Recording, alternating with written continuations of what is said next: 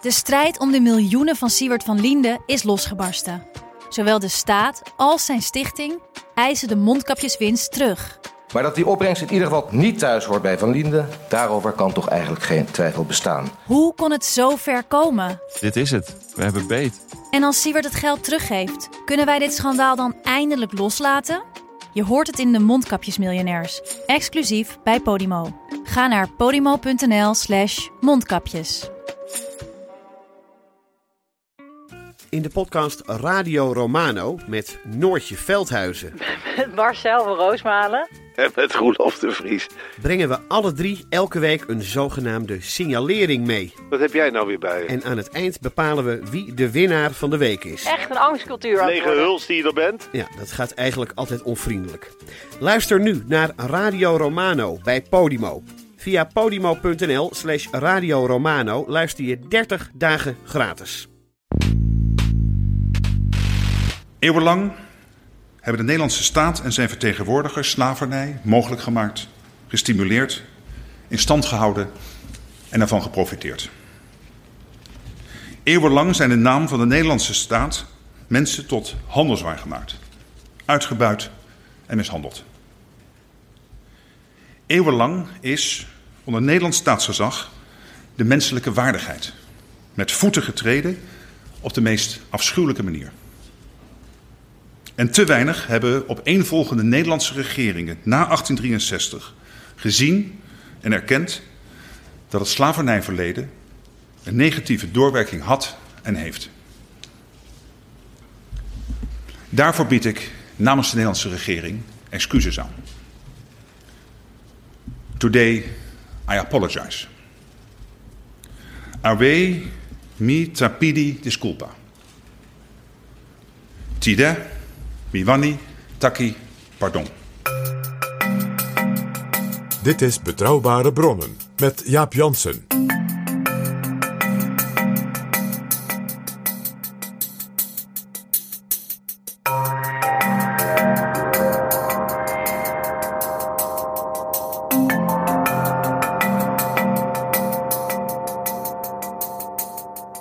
Hallo, welkom in Betrouwbare Bronnen, aflevering 359.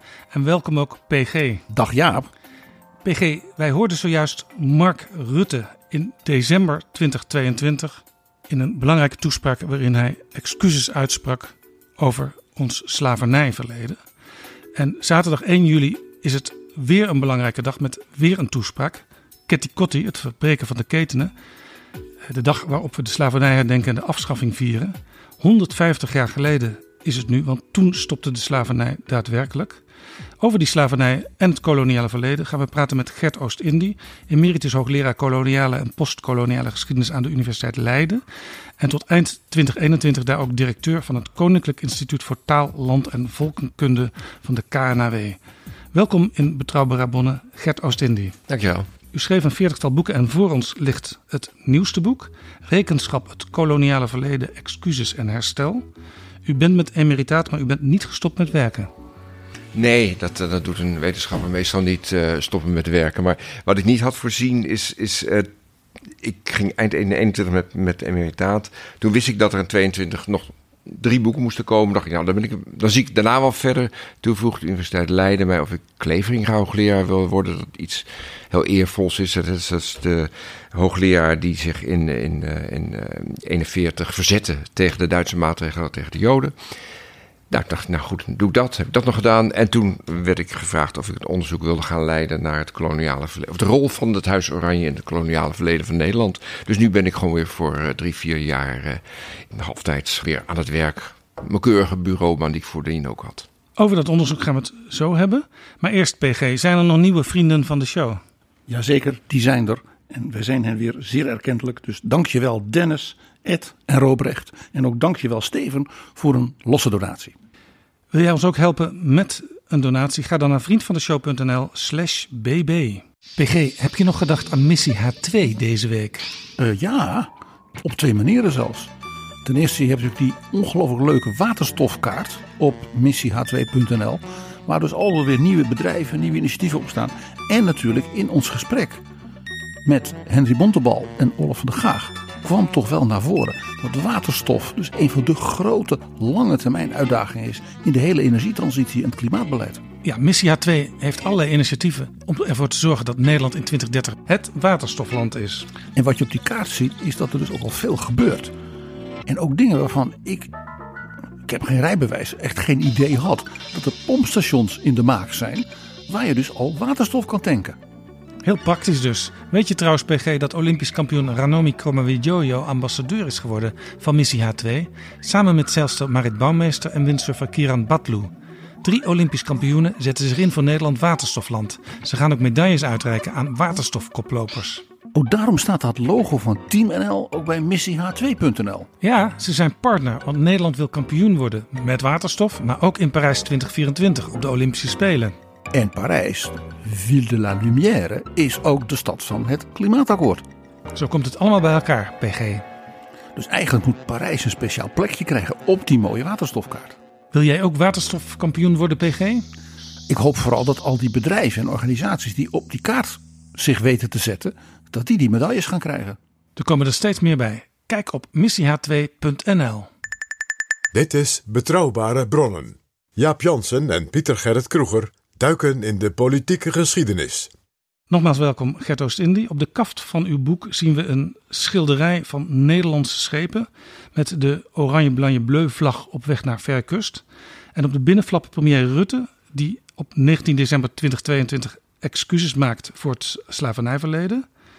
Nu gaat de koning spreken op Ketty Kotti. Gaat hij ook excuses maken? Ja, dat weten we op dit moment een paar dagen van tevoren nog niet. Het is wel grappig dat op, op de binnenflappen van. Er zijn twee binnenflappen van dat boek. De ene staat inderdaad Rutte excuses aan te bieden 19 december 22 voor het slavernijverleden. Maar de ander, en dat, dat is in 2020, biedt Willem-Alexander excuses aan in Bogor, Indonesië, voor het extreme geweld in de Indonesische onafhankelijkheidsoorlog. Aan de president dus van Indonesië. Aan de president van Indonesië. En dus inderdaad, ja, zeg maar, tussen die twee flappen zit een heel verhaal over wat is eigenlijk koloniale vrede, waarom is het herondacht, uh, herontdekt, wat moeten we ermee? Uh, maar goed, dan toch even naar die vraag. Uh, laat ik dat dan meteen maar zeggen. Uh, de koning, ik weet het niet. Laat ik dat eerst zeggen. En dat heeft ook echt te maken, heeft ook te maken met mijn eigen opvatting over onafhankelijkheid. de koning heeft mij gevraagd: ga dat onderzoek doen. Het is een onderzoek wat hij persoonlijk wil. Ja, ja, hij heeft hij is tot, tot de conclusie gekomen: ik wil dat dat onderzoek komt. Hij heeft werk van mij gelezen, uh, wat hierover gaat. En heeft toen gevraagd of ik dat wil doen. Uh, en vervolgens gaat dat, ik heb gezegd, nou dat wil ik wel doen, maar dan ook volgens alle regels van de wetenschappelijke onafhankelijkheid. En daarbij hoort dus dat je gewoon geheel je eigen gang gaat met je eigen onderzoeksgroep. En in zo'n geval zou het voor mij, um, wat terwijl ik in andere, opzicht, andere gevallen dat wel doe, ook best wel onge ongemakkelijk zijn om, om mee te kijken naar zo'n speech. Hè? Want dan, dan ben je toch wat minder onafhankelijk. Maar goed, het is niet aan de orde geweest, dus ik weet het niet. Uh, je kunt wel speculeren of het waarschijnlijk is dat hij het doet. Maar dan misschien de vraag anders gesteld aan u als deskundige. Moet hij excuses maken? Um, hij moet niks. Uh, ik, als wetenschapper, hè, weer zeg ik altijd. Ik bedoel, als wetenschapper kan ik allerlei zaken op een rijtje zetten, analyseren van dit is er aan de hand, enzovoort, enzovoort. Als vervolgens uh, iemand denkt, dan moet ik excuses gaan aanbieden, spijt betuigen of wat ook. Dat is natuurlijk toch een morele en po politieke vraag. Daar heb ik als wetenschapper niet noodzakelijkwijs een mening over. Als burger misschien wel. Een burger zou ik zeggen, ja, doe maar. Maar even, even uh, zou het heel verrassend zijn? Die vraag ga ik in ieder geval wel beantwoorden. En dan is het antwoord nee. Hij heeft in 2002, dat weet niemand meer, toen was hij kroonprins. Toen was hij op bezoek in Elmina, in het huidige Ghana. Dat was een, een, een fort waar vandaan, een van de, van de centra van de Nederlandse slavenhandel. Daar heeft hij toen uh, berouw en spijt uitgesproken voor de Nederlandse betrokkenheid bij dat verleden. Hij, dat was op dat moment gewoon conform wat de Nederlandse regering ook net had gezegd. Dus het was niet nieuw, maar hij deed het wel. Hij had het ook niet kunnen doen. Hij deed dat in West-Afrika. In West-Afrika. Waar dus de Nederlanders vaak geen idee hebben dat daar een aantal forten waren. Ja. Dus een stuk West-Afrika dat werd beheerst door de Republiek. Omwille van zeg maar, een soort tussenstation van het verhandelen van slaven uit Afrika. De Nederlanders, overigens ook de Fransen en, en, en, de Britten, ze kwamen daar aanvankelijk voor andere dingen. Ze kwamen daar aanvankelijk uh, voor goud, hè, daarmee het ook de goudkust, uh, ivoor, ivoorkust hè, en nou, een aantal andere zaken. En, uh, en op een gegeven moment raken ze de een na de ander. Het begint met de Portugezen, Spanjaarden en dan de Fransen, de Nederlanders en, en de Britten.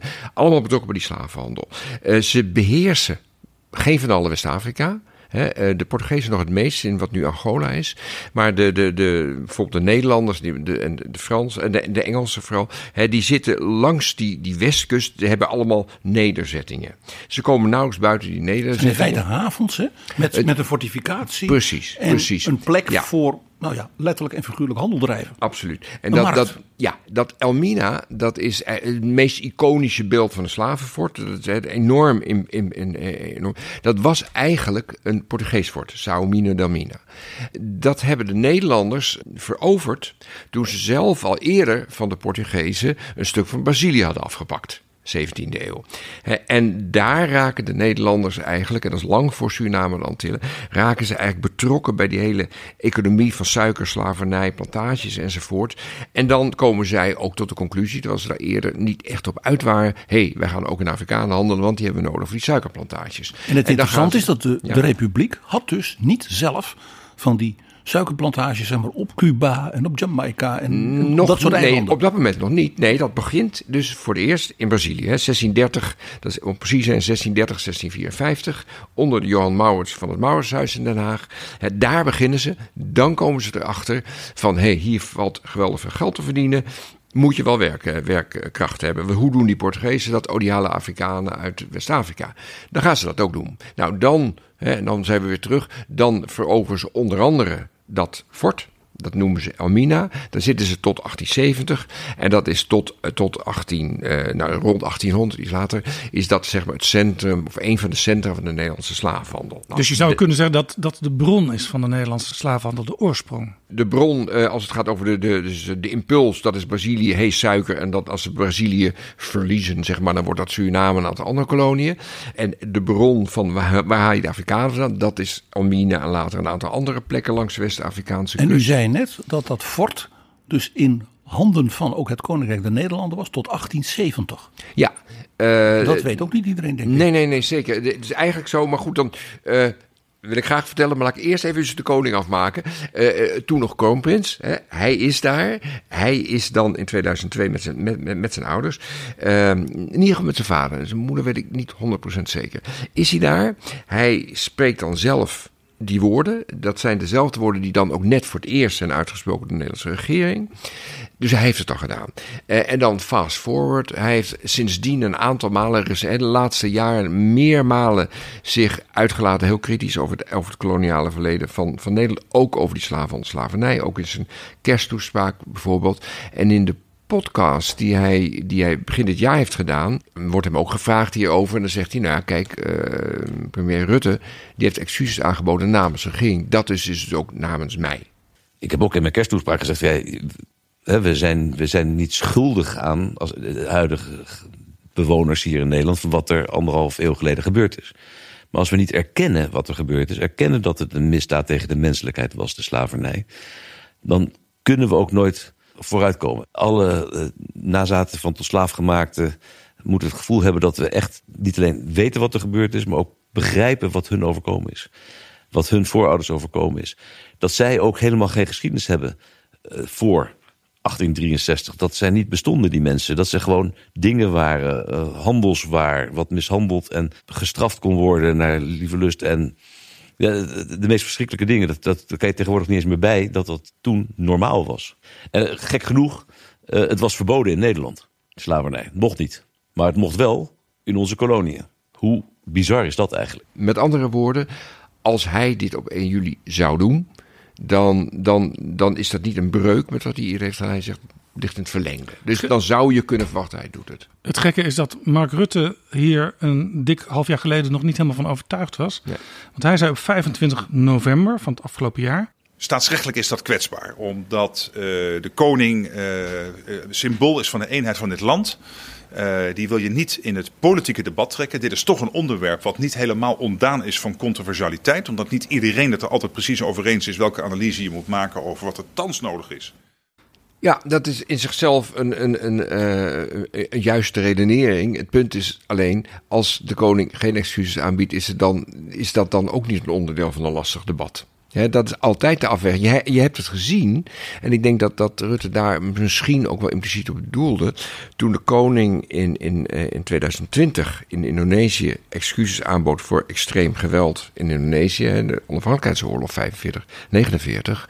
Toen waren er een aantal Nederlanders, met name van Molukse afkomst, veteranen enzovoort. Die heel boos waren op de koning.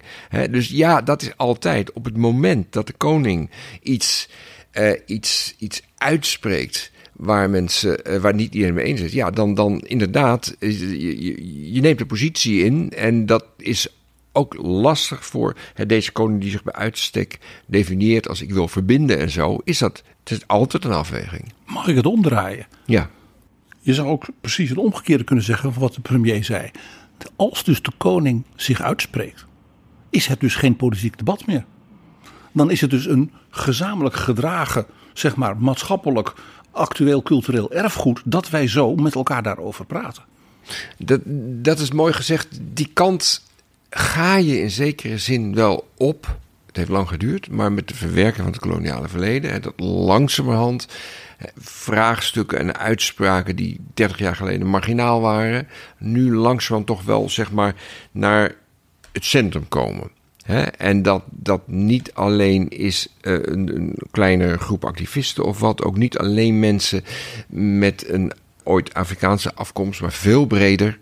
He, God, dit hoort er wel bij, bij de geschiedenis. En dat het dus ook niet meer een uitspraak is waarmee je bijvoorbeeld anderen disqualificeert of zou kwetsen. Nou, dat, dat valt wel heel erg te bezien. En dat is ook precies uh, waarom het denk ik ook wat langer heeft geduurd. En waarom het nog steeds niet helemaal zonder risico is. Kijk, uh, ter rechterzijde, de populistische rechtse kant, de, de Forum voor Democratie, PVV en zo, meermalen. En, en vroeger ook nog Rita Verdonk van Trots op Nederland, die waren echt moordicus tegen. Zeg, ga onze vlag niet besmeuren, zeg maar. Om te beginnen, dames en heren, is er een sterke weg met ons stroming. Die ons al jaren wil doen geloven dat onze cultuur niet bestaat. En die onze waarden en normen zelfs minder waardig vindt ten opzichte van andere culturen. Ze stellen bijvoorbeeld het Sinterklaasfeest ter discussie. En willen overal slavernijmonumenten neerzetten om ons als slecht af te schilderen. Het wordt steeds breder gedragen, maar er zijn ook groepen die zeggen: dit is getuig van een weg met ons mentaliteit. Dit is uh, uh, zelfkastijding. Begin daar niet aan. Dus het is niet onomstreden. Dus ook niet als de koning doet. Hè? Maar goed, hij heeft al hij heeft al een aantal, dus in kersttoespraken, in die podcasts, zulke duidelijke uitspraken gedaan. Dat, dat als hij excuses uitspreekt, dat dat eerder, wat mij betreft, in het verlengde ligt van wat hij eerder heeft gezegd, dan dat dat een breuk is. En omgekeerd, als hij het dus niet zou doen, zou dat eigenlijk, dat zou dan een politieke uitspraak zijn. Uh, ik denk dat uh, veel mensen verwachten nu dat hij dat gaat doen. En als hij dat dan niet doet, dan is dat ook een nieuwsfeit, ja. U adviseert hem niet in deze, maar als u in zijn schoenen stond, wat kan hij het beste zeggen zaterdag? Ja, uh, uh, om de reden die ik eerder gaf, hè, dat ik nou net dat hele onderzoek uh, ga leiden naar zijn koloniale verleden, van, van zijn familie, vind ik helemaal niet dat het op mijn weg ligt om hem te zeggen, om, om te suggereren wat hij zou moeten gaan zeggen. Wat hoopt u dat hij niet zal zeggen. Die zegt, ik hoop dat hij die fout die bijvoorbeeld een eerdere of een staatshoofd in een ander land is gemaakt heeft, dat hij die niet maakt. Wat ik hem wel heb horen zeggen over slavernij, dat gaat heel sterk in de zin van hoe is dit mogelijk? We kijken terug en we denken hoe is dit mogelijk geweest? Nou ja, hij verwijst naar een eerder boek van mij. Dat heet De Parels en de Kroon, de Oranjes en de Koloniën. Waarin ik vrij duidelijke conclusies trekken over, over de betrokkenheid en, en medeplichtigheid dus ook van de Oranjes uh, aan dat hele koloniale verleden, inclusief slavernij. Boek uit uh, 2006. Ja, dat is een boek uit 2006. Uh, hij verwijst daar zelfs naar als hij het erover heeft, ik wil dat verder laten uitzoeken. Hè? Dus daaruit maak ik gewoon omdat hij heel open daarin staat. En, en ja, dus ik, ik ik heb niet het gevoel van dat hij nou gekke dingen heeft gezegd. Uh, ik, wat soms gebeurt, is dat er uh, in.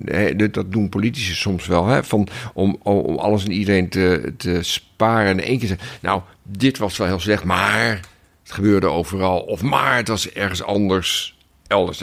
Erger. Zulke soort dingen moet je niet zeggen, maar ik kan me ook niet voorstellen dat hij dat zegt. U verwees al naar dat eerdere boek uh, wat u heeft geschreven, De Parels en de Kroon, het Koningshuis en de Koloniën. Toen deed u onderzoek al naar die relatie. Onlangs is een dik boek uitgekomen, Staat en Slavernij, het Nederlandse koloniale slavernijverleden en zijn doorwerkingen. Uh, daarin staan uh, berekeningen over het profijt wat de familie van Oranje zou hebben gehad. Dat komt uit op 545 miljoen euro. In huidige koopkracht. Is dat niet al de kern van wat u wilt onderzoeken? Uh, nou, het, het, hoort absoluut bij wat wij, en overigens wij, hè, een groep onderzoekers, zullen, uh, zullen gaan onderzoeken. Als ik e-, eventjes, uh, eerst even terug, hè, naar, wat, wat beweer ik in dat boek De Parels en de Kroon? Eigenlijk drie dingen. Uh, aan de ene kant, de Oranjes zijn vanaf de eerste stadhouder door en door betrokken bij dat hele koloniale verleden. Dat gaat door met de koning en de koningin, koninginnen. De een wat meer dan de ander. Maar je kan eigenlijk zeggen van stadhouder Maurits rond 1600 tot Wilhelmina, uh, tot en met de onafhankelijkheidsoorlog van Indonesië. En zijn ze allemaal door en door betrokken en door en door uh, koloniaal van, van mindset. Eh, net zoals de rest van de Nederlandse elite. Op een bepaalde manier is het ook heel banaal, maar het is wel zo. Nou, wat we nu meer gaan uitzoeken, hè, dat is de eerste lijn van hoe ziet die betrokkenheid er dan precies uit? En, en, en hoe actief. En dan zie je de een is veel meer dan de ander. Is er ook ruimte voor kritiek? En, nou, dat, dat wil je weten. Dat is één. Twee, het ging heel erg over. Uh, uh, dat, dat heb ik aangeraakt, maar niet veel over gezegd. Maar ik zei dat is echt vergt veel meer werk. Dat is geldstromen. dat is inderdaad van wat investeren ze mogelijk zelf? Wat krijgen ze voor terug enzovoort? Nou, dat is een heel gecompliceerd verhaal. Want dat vergt heel veel documentatie, archiefonderzoek, ja. uh, de boekhouding van ja. de heren 17, ja, maar heel de West-Indische Compagnie. Is gegaan dan weer alles enzovoort, precies. He, en, en, en, daar zit, en, maar, nou, dus het begint al mee, wat is er bewaard gebleven? Nou, de, de vondst die in, dat boek, uh, in dit boek staat van Raymond Schutz, een archivaris in Den Haag. Uh, die heeft echt een hele mooie fonds gedaan in, van een particuliere familie weer enzovoort. en daarin wordt bevestigd, iets wat we in, theorie wisten, alleen we hadden nergens de bronnen gevonden, hè, van dat de stadhouders uitkeringen krijgen. Dat is dus belangrijk. Uh, het is nog onvolledig. Inmiddels weten we alweer meer, want we hebben weer een andere bron gevonden en zo. Dus dat, dat, komt, dat komt vanzelf wel. En daar wordt het ook weer ingewikkelder. Hè? Uh, want wat zegt dit? Hè? Er zijn inkomsten, ja. Dan wil je eigenlijk twee dingen weten. Wat staat daar tegenover? He, want dat is het ingewikkelde met die Oranjes tot, tot, totdat Nederland echt een constitutionele monarchie wordt. Ja, ze hebben inkomsten, maar ze moeten er ook dingen voor doen de, zilvervloot wordt van Piet Heijnen voor de kust van Cuba. die wordt ingenomen. Dan krijgt de stadhouder een heleboel geld. Ja, wat moet hij daarmee doen? Dan gaat hij dan vervolgens weer het, eh, het, het, het leger voor het ontzetten van Breda organiseren en financieren. Dus dan is het niet van hemzelf. dus je, moet, je, je kan niet meteen zeggen: inkomsten zijn zelfverrijking. Dat is één. Twee, je, je, je wilt ook zo'n. zo'n dan, je denkt familievermogen. Dan moet je ook dat familievermogen door de eeuwen volgen. En je weet ook dat ze een aantal keer ongeveer failliet zijn gegaan. Dus het begint het weer opnieuw. Dus dat hoort allemaal bij dat hele verhaal. Een belangrijk punt hierbij is natuurlijk ook dat wij nu denken dat er een soort uh, scheidslijn is tussen zeg maar, de inkomsten van de koning vanuit zijn functie en een familiekapitaal. Maar dat dat natuurlijk in vroegere eeuwen exact. was er geen verschil tussen Precies. het persoonlijk vermogen van een vorst ja. en dus het, ja. het staatsvermogen. Ja. Dat was en identiek. Dit is ook wat, wat eh, premier Rutte op 16 juni nog zei. In die tijd waren de Oranjes en de staat bijna onontvlechtbaar. Ik vind toch de zin, de Oranjes hebben zoveel geld verdiend aan de slavenhandel, iets te kort door de bocht. Want dat wekt echt de indruk dat de familie als een soort privé-entiteit Uh, dat zal ongetwijfeld ook. Uh, dat zal moeten blijken uit die verdere onderzoeken. Uh, maar het is echt ook wel zo om daarbij in, in betracht te nemen dat het bijna onontwlechtbaar is tot zeker 1795 en eigenlijk ook voor de periode 1813, 1848, maar zeker tot 1795. Dat is natuurlijk de relevante tijd ook van de West-Indische Compagnie. Daarna werd dat ook een kwakkelclub, maar er is natuurlijk heel veel geld verdiend in die 17e en 18e eeuw. Heel erg lastig om te ontvlechten, die twee entiteiten, Oranjehuis en Republiek. Ja, nou ja, dat is ook precies de enorm ingewikkelde puzzel. Hè, waar je, waar je, en waar ik overigens ook geen illusie aan heb dat dat, dat, dat nou in één keer het laatste woord gaat opleveren. Dat zou, denk ik, historici meestal wel van hun eigen werk. Hè, van, het kan altijd weer anders en beter. Maar ik ben er wel van overtuigd dat we een heel eind verder gaan komen. Hè, die, die ontvlechting is pas veel later. En het interessante is hè, dat, dat als je de latere 19e eeuw kijkt, dan worden uh, de Oranjers, uh, dan wordt heel Nederland heel veel rijker. Met name dan dankzij de Indische baten, het cultuurstelsel, multitudie, Max Havelaar hè, enzovoort enzovoort.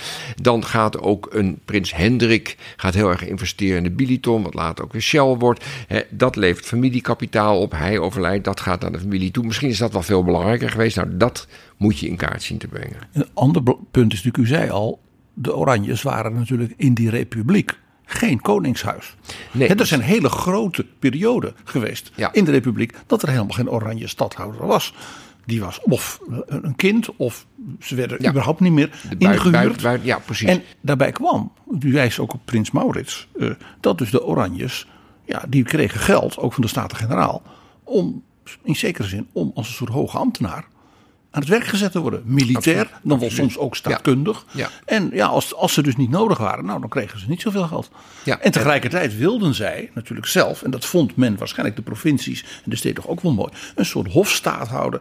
Kijk, ze konden misschien Versailles-achtige dingen bouwen. Dat, daar was het geld niet voor. Dat was ook Calvinistisch Nederland vond dat misschien te veel opsmuk. Maar een beetje aristocratische. Uh, ja, en die zijn er dus ook. Moest er wel zijn. Absoluut. En dat is ook wel weer. Voor, voor in de regenten in de Republiek is altijd een beetje ingewikkeld. Hè? Van, ze bouwen zelf het stadhuis op de Dam. Uh, maar geen paleis voor de Oranjes. nee, dat, dat, en dan doen die Oranjes dat dan zelf. Er zijn een aantal grote. Het Huis ten Bos, Noordeinde. Het Lo. het Lo. Hè? En dat, geeft, dat wil wel degelijk een soort van vorstelijke allure uitstralen. En dat is soms ook wel weer heel erg handig in de relaties met andere Europese landen. En de indruk is ook wel een beetje dat die betrekkingen met van andere Europese vorstenhuizen voor die Oranjes eh, ongeveer het allerbelangrijkste zijn. Want nou, dat was status. Ja, nou en dan, dan komen we op die status, want dat is eigenlijk het derde thema uit dat boek van, van de, de Paus en de Kroon, wat ik ook hoop dat we dat nu verder kunnen gaan uitwerken. Het is dat juist die status en die allure, dat is ook functioneel in, in, in het ontwikkelen van een koloniaal rijk. Dat begint wel heel vroeg, hè, uh, rond begin 17e eeuw. Hè, dan, dan, Nederland is heel ongebruikelijk een republiek. Dan gaan uh, Nederlandse kooplieden die gaan overal naartoe. Die willen overal verbonden sluiten. En dan mag het plotseling namens Maurits, de stadhouder, die dan toch een soort van vorst is. Want dat ziet er goed uit. Dan worden er ook gezant uit verre landen uitgenodigd naar Nederland. En dan is het plotseling, hè, dan mag de stadhouder even net of hij een koning is. Nou, dat, hè, dat, dat ebt dan een beetje weg. Maar in de 19e eeuw, zeker in de latere 19e eeuw, onder, Wilhelmina, vooral in Wilhelmina, hè, dat is de tijd van de opkomst van de massamedia. Dan voor dit, je hebt radio, je hebt fotografie. Eh, wat het bioscoopjournaal. Ja, dat is alweer later, maar goed, al die zaken, hè, wat, wat krijg je? Hè, dat men dan, uh, dat, de monarchie wordt ook echt ingezet om over zee het idee te geven. Aan de ene kant van vorstelijke allure, maar ook een beetje een idee te geven van, wees maar blij dat je daarbij hoort bij dat land. Dus een soort van de verbeelding van een soort van imperiale eenheid. Dat begint, dan zijn we alweer bij de slavernij. Eh, eh, een van de eerste hele krachtige voorbeelden daarvan is dat in 18, 1 juli 1863, hè, dus dat is de, de, de afschaffing van slavernij in Suriname de Antillen, dan wordt er uh, in, voor het paleis van de gouverneur in Paramaribo worden vrijgemaakten verzameld die hebben dan ingestudeerd een lied in het Sanantongo. Ja, die zingen de koning toe uit dankbaarheid voor het afschaffen van de slavernij. Op de melodie van, van Wie Nederlands bloed door daderen vloed. Van vreemdes met een vrij. Precies. Maar dat doen ze dan allemaal in het Sanantongo. Maar interessant, hè, precies op hetzelfde moment gebeurt dat ook in Willemstad, Curaçao. Alleen dan in het papiament, maar verder precies hetzelfde. Dat doet me Op eigenlijk dezelfde denken, melodie. Dat doet me eigenlijk denken aan het moment waarop de Nederlandse regering ministers naar alle uithoeken van de wereld stuurde om ook daar ter plekke het maken van de excuses door de minister-president eh, bij te wonen en daar zelf ook nog iets aan toe te voegen. Ja, maar het, met wel een groot verschil. Dat, dat, kijk, in allebei de gevallen kan je zeggen, dit is spin. Zeker. Maar in, in het geval van 19 december was dat vooral om te laten... We vinden het echt belangrijk. We vinden het zo belangrijk dat we zelfs een bewindspersoon naar... Samen met, met 1500 inwoners sturen. Hè? Zo belangrijk vinden we het. Eh, dit hier was natuurlijk. Ja, er was nog nooit iemand van de, nooit een koning of koningin of stadhouder ergens in die kolonie geweest. Hè? Eh, maar hier was de spin juist van ver weg ergens is een koning en die heeft het beste met jullie voor. Wees dankbaar, beloof aan hem dat je je goed gaat gedragen, enzovoort, enzovoort, enzovoort. Nou, dan ben je ook wel weer terug bij de openingsvraag van die excuses zijn die zo belangrijk. Het is niet voor niks dat Suriname al bijna 50 jaar onafhankelijk, dat veel Surinamers wij willen alleen, het betekent echt wel als de koning excuses aanbiedt. En in zekere zin is dat die wens van de Surinamers dus een gevolg van die spin. Ook van Wilhelmina En dat als men, dat men de moeder ziet de symboliek. van al die mensen. Absoluut, absoluut, absoluut. Het is overigens ook interessant dat eh, Willem-Alexander, als hij, dat die, die ook hè, door afstand te nemen van het Nederlandse beleid in Indonesië, maar dan, hè, dan in dit geval geconcentreerd op de onafhankelijkheidsoorlog, hè, daarmee natuurlijk ook afstand neemt van zijn overgrootmoeder, Wilhelmina. Net zoals hij dat overigens niet lang daarvoor ook had gedaan, op 4 mei, de herdenking, hè, dat hij ook zegt het wegkijken bij de jodenvervolging. Hè, dus daar zit natuurlijk echt wel ook een persoonlijke, nou ja, daar ga je, persoonlijk rekenschap geven. Is het niet gek dat de koning zelf dit onderzoek laat doen en niet de regering? Want we constateerden net al dat het eigenlijk onontvlechtbaar was in de woorden van Rutte, het Oranje Huis en de Nederlandse regering. Ja, je, je, met die redenering kan je allebei de kanten op. Nogmaals, even voor de duidelijkheid. Ik heb me daar niet mee bemoeid. Eh, maar eh, je, je kunt inderdaad zeggen van... Goh, dit is zo belangrijk, dit moet de regering doen. Want het is staat en het is AZ. de minister-president, algemene zaken, dus de minister-president is daar verantwoordelijk voor. Eh, je kan het omdraaien en je kan zeggen: ja, maar dit gaat over, zo is het ook geformuleerd, de rol van het Huis eh, eh, van eh, Oranje-Nassau in de koloniale geschiedenis van Nederland. Dit is familiegeschiedenis en de koning als hoofd van die familie wil dat weten. Hij financiert het overigens ook voor allebei is wat te zeggen. Kijk, één ding is duidelijk. eh, als eh, als eh, de regering dit niet goed zou vinden... en dan bedoel ik het kabinet dit niet goed zou vinden... dan zou het er niet komen.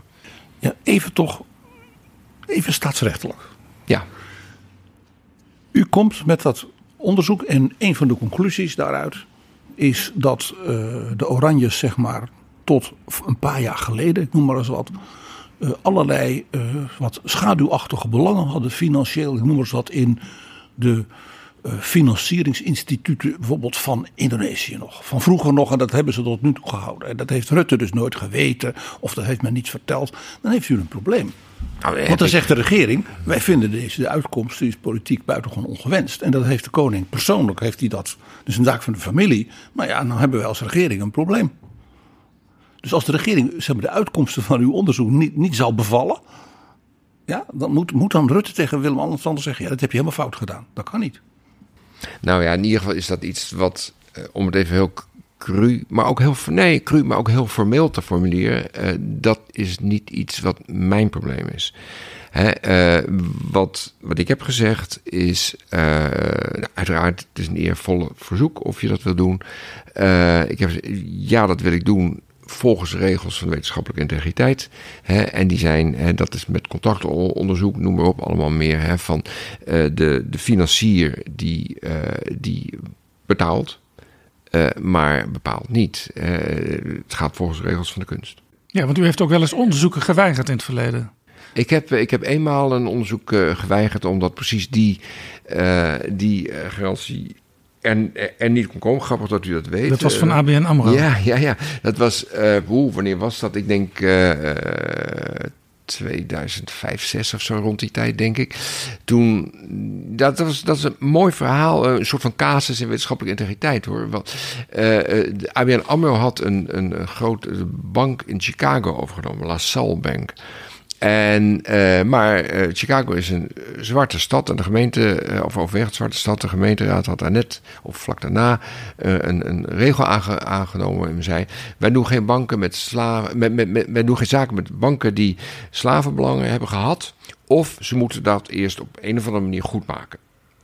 En uh, toen uh, kwam plotseling, uh, dat, kwam, omdat het nu ABN AMRO was, moest ABN AMRO alles gaan doorlichten. Dus die kwam inderdaad, overigens we zitten hier op het Kuitenveen vergaderzaal. Ik, ik, weet nog heel goed dat ik hier zat met echt zo'n hele batterij. Ik geloof wel een stuk of zeven van die corporate lawyers. Die, ja, die, we nemen dit op in Leiden. Ja, ja, ja, ja, ja, sorry, dus de zaal waarin we zitten. En uh, die uh, mij vroegen van, nou, wilt u dat onderzoek doen? Uh, en en wat hebt u daarvoor nodig en zo. En toen, toen zei ik, nou ja, dat, zij dachten dat er niks te vinden was. Ik zei, nou, dat betwijfel ik zeer, want u hebt bijvoorbeeld NHM, Nederlandse Handelmaatschappij, dat is een van die voorbanken. Daar zaten weer een paar banken bij die volgens mij in ieder geval verzekeringen verstrekten op, op, op, op, op, op slaven, schepen of slaven geproduceerde goederen enzovoort. Dus ik ben er niet zo zeker van. Maar goed, dat vinden we dan wel uit. Uh, eventjes, regels der kunst, uh, wat we ook vinden, het wordt gepubliceerd. Nou nee, dat, dat, toen zei men, nou, in principe wel natuurlijk, maar dat gaan we niet zo wit In principe wel, dan voel je al nattigheid. Ja, dus toen, toen ontstond er, een, het was het tweede of derde gesprek, toen was het, het tweede gesprek denk ik. En toen was het uh, ja, heel duidelijk dat, dat men eigenlijk zover niet wilde gaan. En toen, toen zijn er echt ook wel wat krachtige termen gevallen. Maar goed, ik heb gezegd, ik ga dit echt niet doen als die garantie niet wordt gegeven. Toen hebben ze commercieel Amerikaans bureau gevraagd om het uit te zoeken. Die kwam tot de conclusie dat, al, dat er niet veel te vinden was. Ja, lo and behold. Um, maar even ten goede hoor, ABN AMRO heeft nu niet zo lang geleden alsnog goed laten uitzoeken. En er kwam natuurlijk meer uit. En de koning heeft niets tegen u gezegd, in principe wel. Nee, nee, nee. Dus gewoon, er, er is een, gewoon een overeenkomst.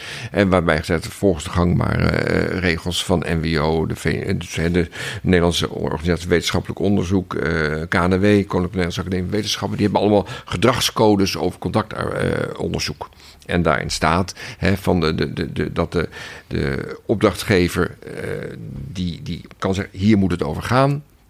Uh, je kunt nog zeggen, er, je wilt meepraten over welke invulling of wat ook. Daar wordt het al een beetje dubieus. En, uh, en, en, als je eenmaal bezig bent, is er geen bemoeienis. Heeft u een begeleidingscommissie?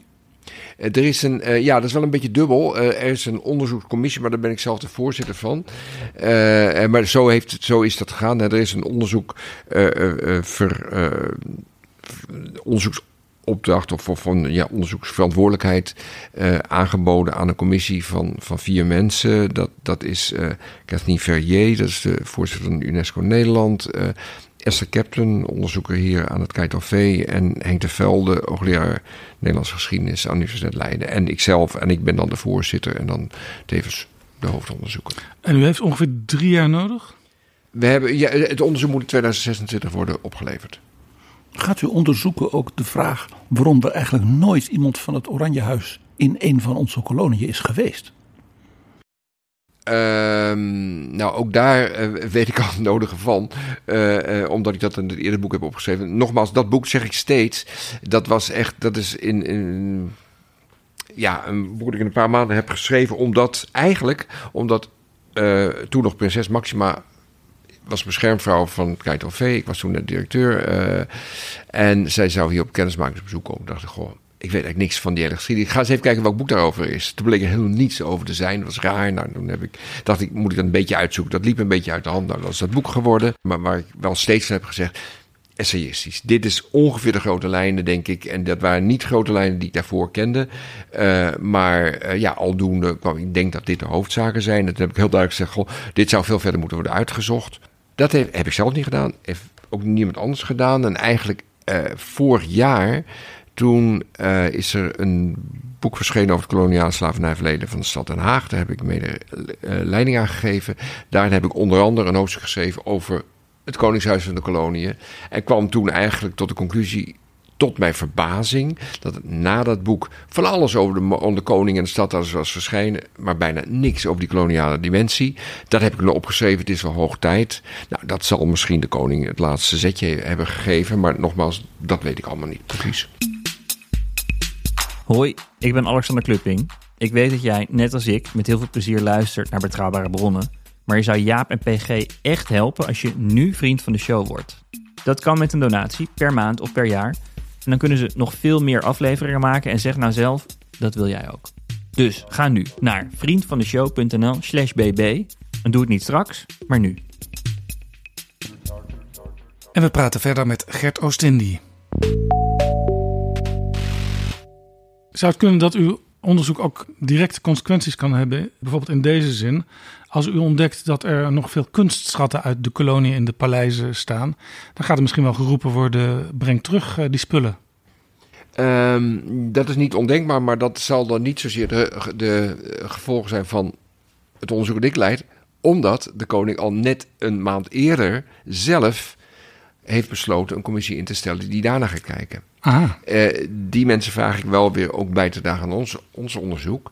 Eh, maar ook daar, kennelijk wil hij heel graag schoon schip maken. Dus hij heeft zelf, en die commissie, naar ik weet, uh, handelt volgens dezelfde principes als ik handel. Namelijk van, oké, we, we, krijgen toegang tot die collecties en we gaan daarin werken. En er komt op een gegeven moment een uitkomst. Want er is een, natuurlijk een, een heel spectaculair ja, je kunt niet eens kunstwerk noemen, maar er is een kamer in het Paleis Noordeinde. Ja. Die dus door Indische Indische, kunstenaars is gemaakt, daarheen gebracht. Ja. Als cadeau voor het huwelijk van koningin Wilhelmina. Ja, en dat zijn van die zaken. Ja, het is net zoals de Gouden Koets, hè, dat, de, de, het geschenk van de Amsterdamse burgerij. Eh, er is een verschil. Hè, ik bedoel, in allebei de gevallen, dat is nou helemaal. En de- inderdaad, er zijn, eh, er zijn heel veel dingen die geschenken zijn van overzeese vorsten, de adel meestal. Ja, maar van allebei En- kun je, kun je zeggen, er zit wel koloniaal verleden achter. Precies, precies. Nou, hè, dat, dat, nou, opnieuw zie je dan bij de, bij de Gouden Koets dat de koning zelf zich daar ook zeer van bewust is. Die heeft ook duidelijk gezegd, nou, eh, daar ga ik niet in rijden zolang die eh, zoveel eh, in opspraak is. Nou, dat zal blijven, dus hij gaat er niet meer rijden, zou je dan denken. Als Nederlands burger, en dan zeg ik nog Had hij het niet nog wat steviger moeten zeggen? Dat Nou, dat ding hoort in het museum terecht, daarmee basta. Dat heeft hij vrijwel gezegd, nou, in mijn perceptie. Ja, wat Ehm, ik nooit begrepen heb, ik zal, jij, jij, jij kent denk ik mijn opvatting wel, ja, dat de koning niet zei, ja, dat is een in die tijd art deco-achtig modern soort fresco. Hè, Puy de Servan en dat soort Franse kunstenaars die duidelijk invloed op hebben, Torop. Eh, we hebben nu in de 21ste eeuw fantastische jonge designers en kunstenaars. Maak gewoon die panelen, maar dan van deze tijd. Nou, zou- ja, want het, is, het is niet dat je zegt, het is heel belangrijk. Kijk, het is niet een, een- een Van Gogh eh, of, een, of, of een Rembrandt. Nee, maar niemand spreekt ook Maak er gewoon een art- 21ste eeuwse verbeelding van. Ja, maar je- de- goed, maar dat, en dat is een, veel bredere vraag. Hoe ga je om met koloniale monumenten? Hè, eh, eh, er zijn mensen, eh hak ze allemaal in, in stukken en dan zijn ze weg. Eh, de meeste historici, ik zeker, zullen altijd zeggen, doe dat niet. Integendeel. The past is Eh, never eh, past. Van, van, eh, eh, laat het staan, zet er wat bij, doe er wat mee. Hè, dat allemaal wel. Nou, die koets... ehm, ja, dat is, die, die, het is een museumstuk geworden en dat zal het blijven, hè, lijkt mij. Eh, maar we kwamen op die koets in verband met de Indische zaal enzovoort. En daar is dan toch wel weer een verschil. Hè, die, eh, die gouden koets is een geschenk van de Amsterdamse burgerij. Natuurlijk vooral de Amsterdamse eh, elite. Ja, en waar haalden die Eh, hun inkomsten vandaan? nou, onder andere, inderdaad, uit, niet alleen natuurlijk. Hè, eh, veel meer. Het is ook niet zo dat Nederland eh, alleen maar rijk is geworden van, van, van het kolonialisme. Dat is ook een misverstand. Maar, hè, maar goed, onder andere, hè, het zou heel goed kunnen.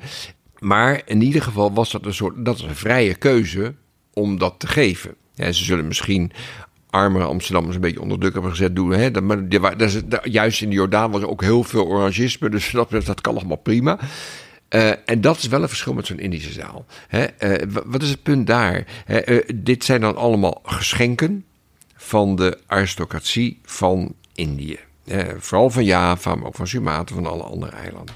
Goed, ja, zijn dat nou altijd, helemaal afzien, nog eventjes afzien van alles wat gewoon geroofd is. Hè? De, de, de schatten van Lombok en, enzovoort, die in expedities ges- geroofd worden.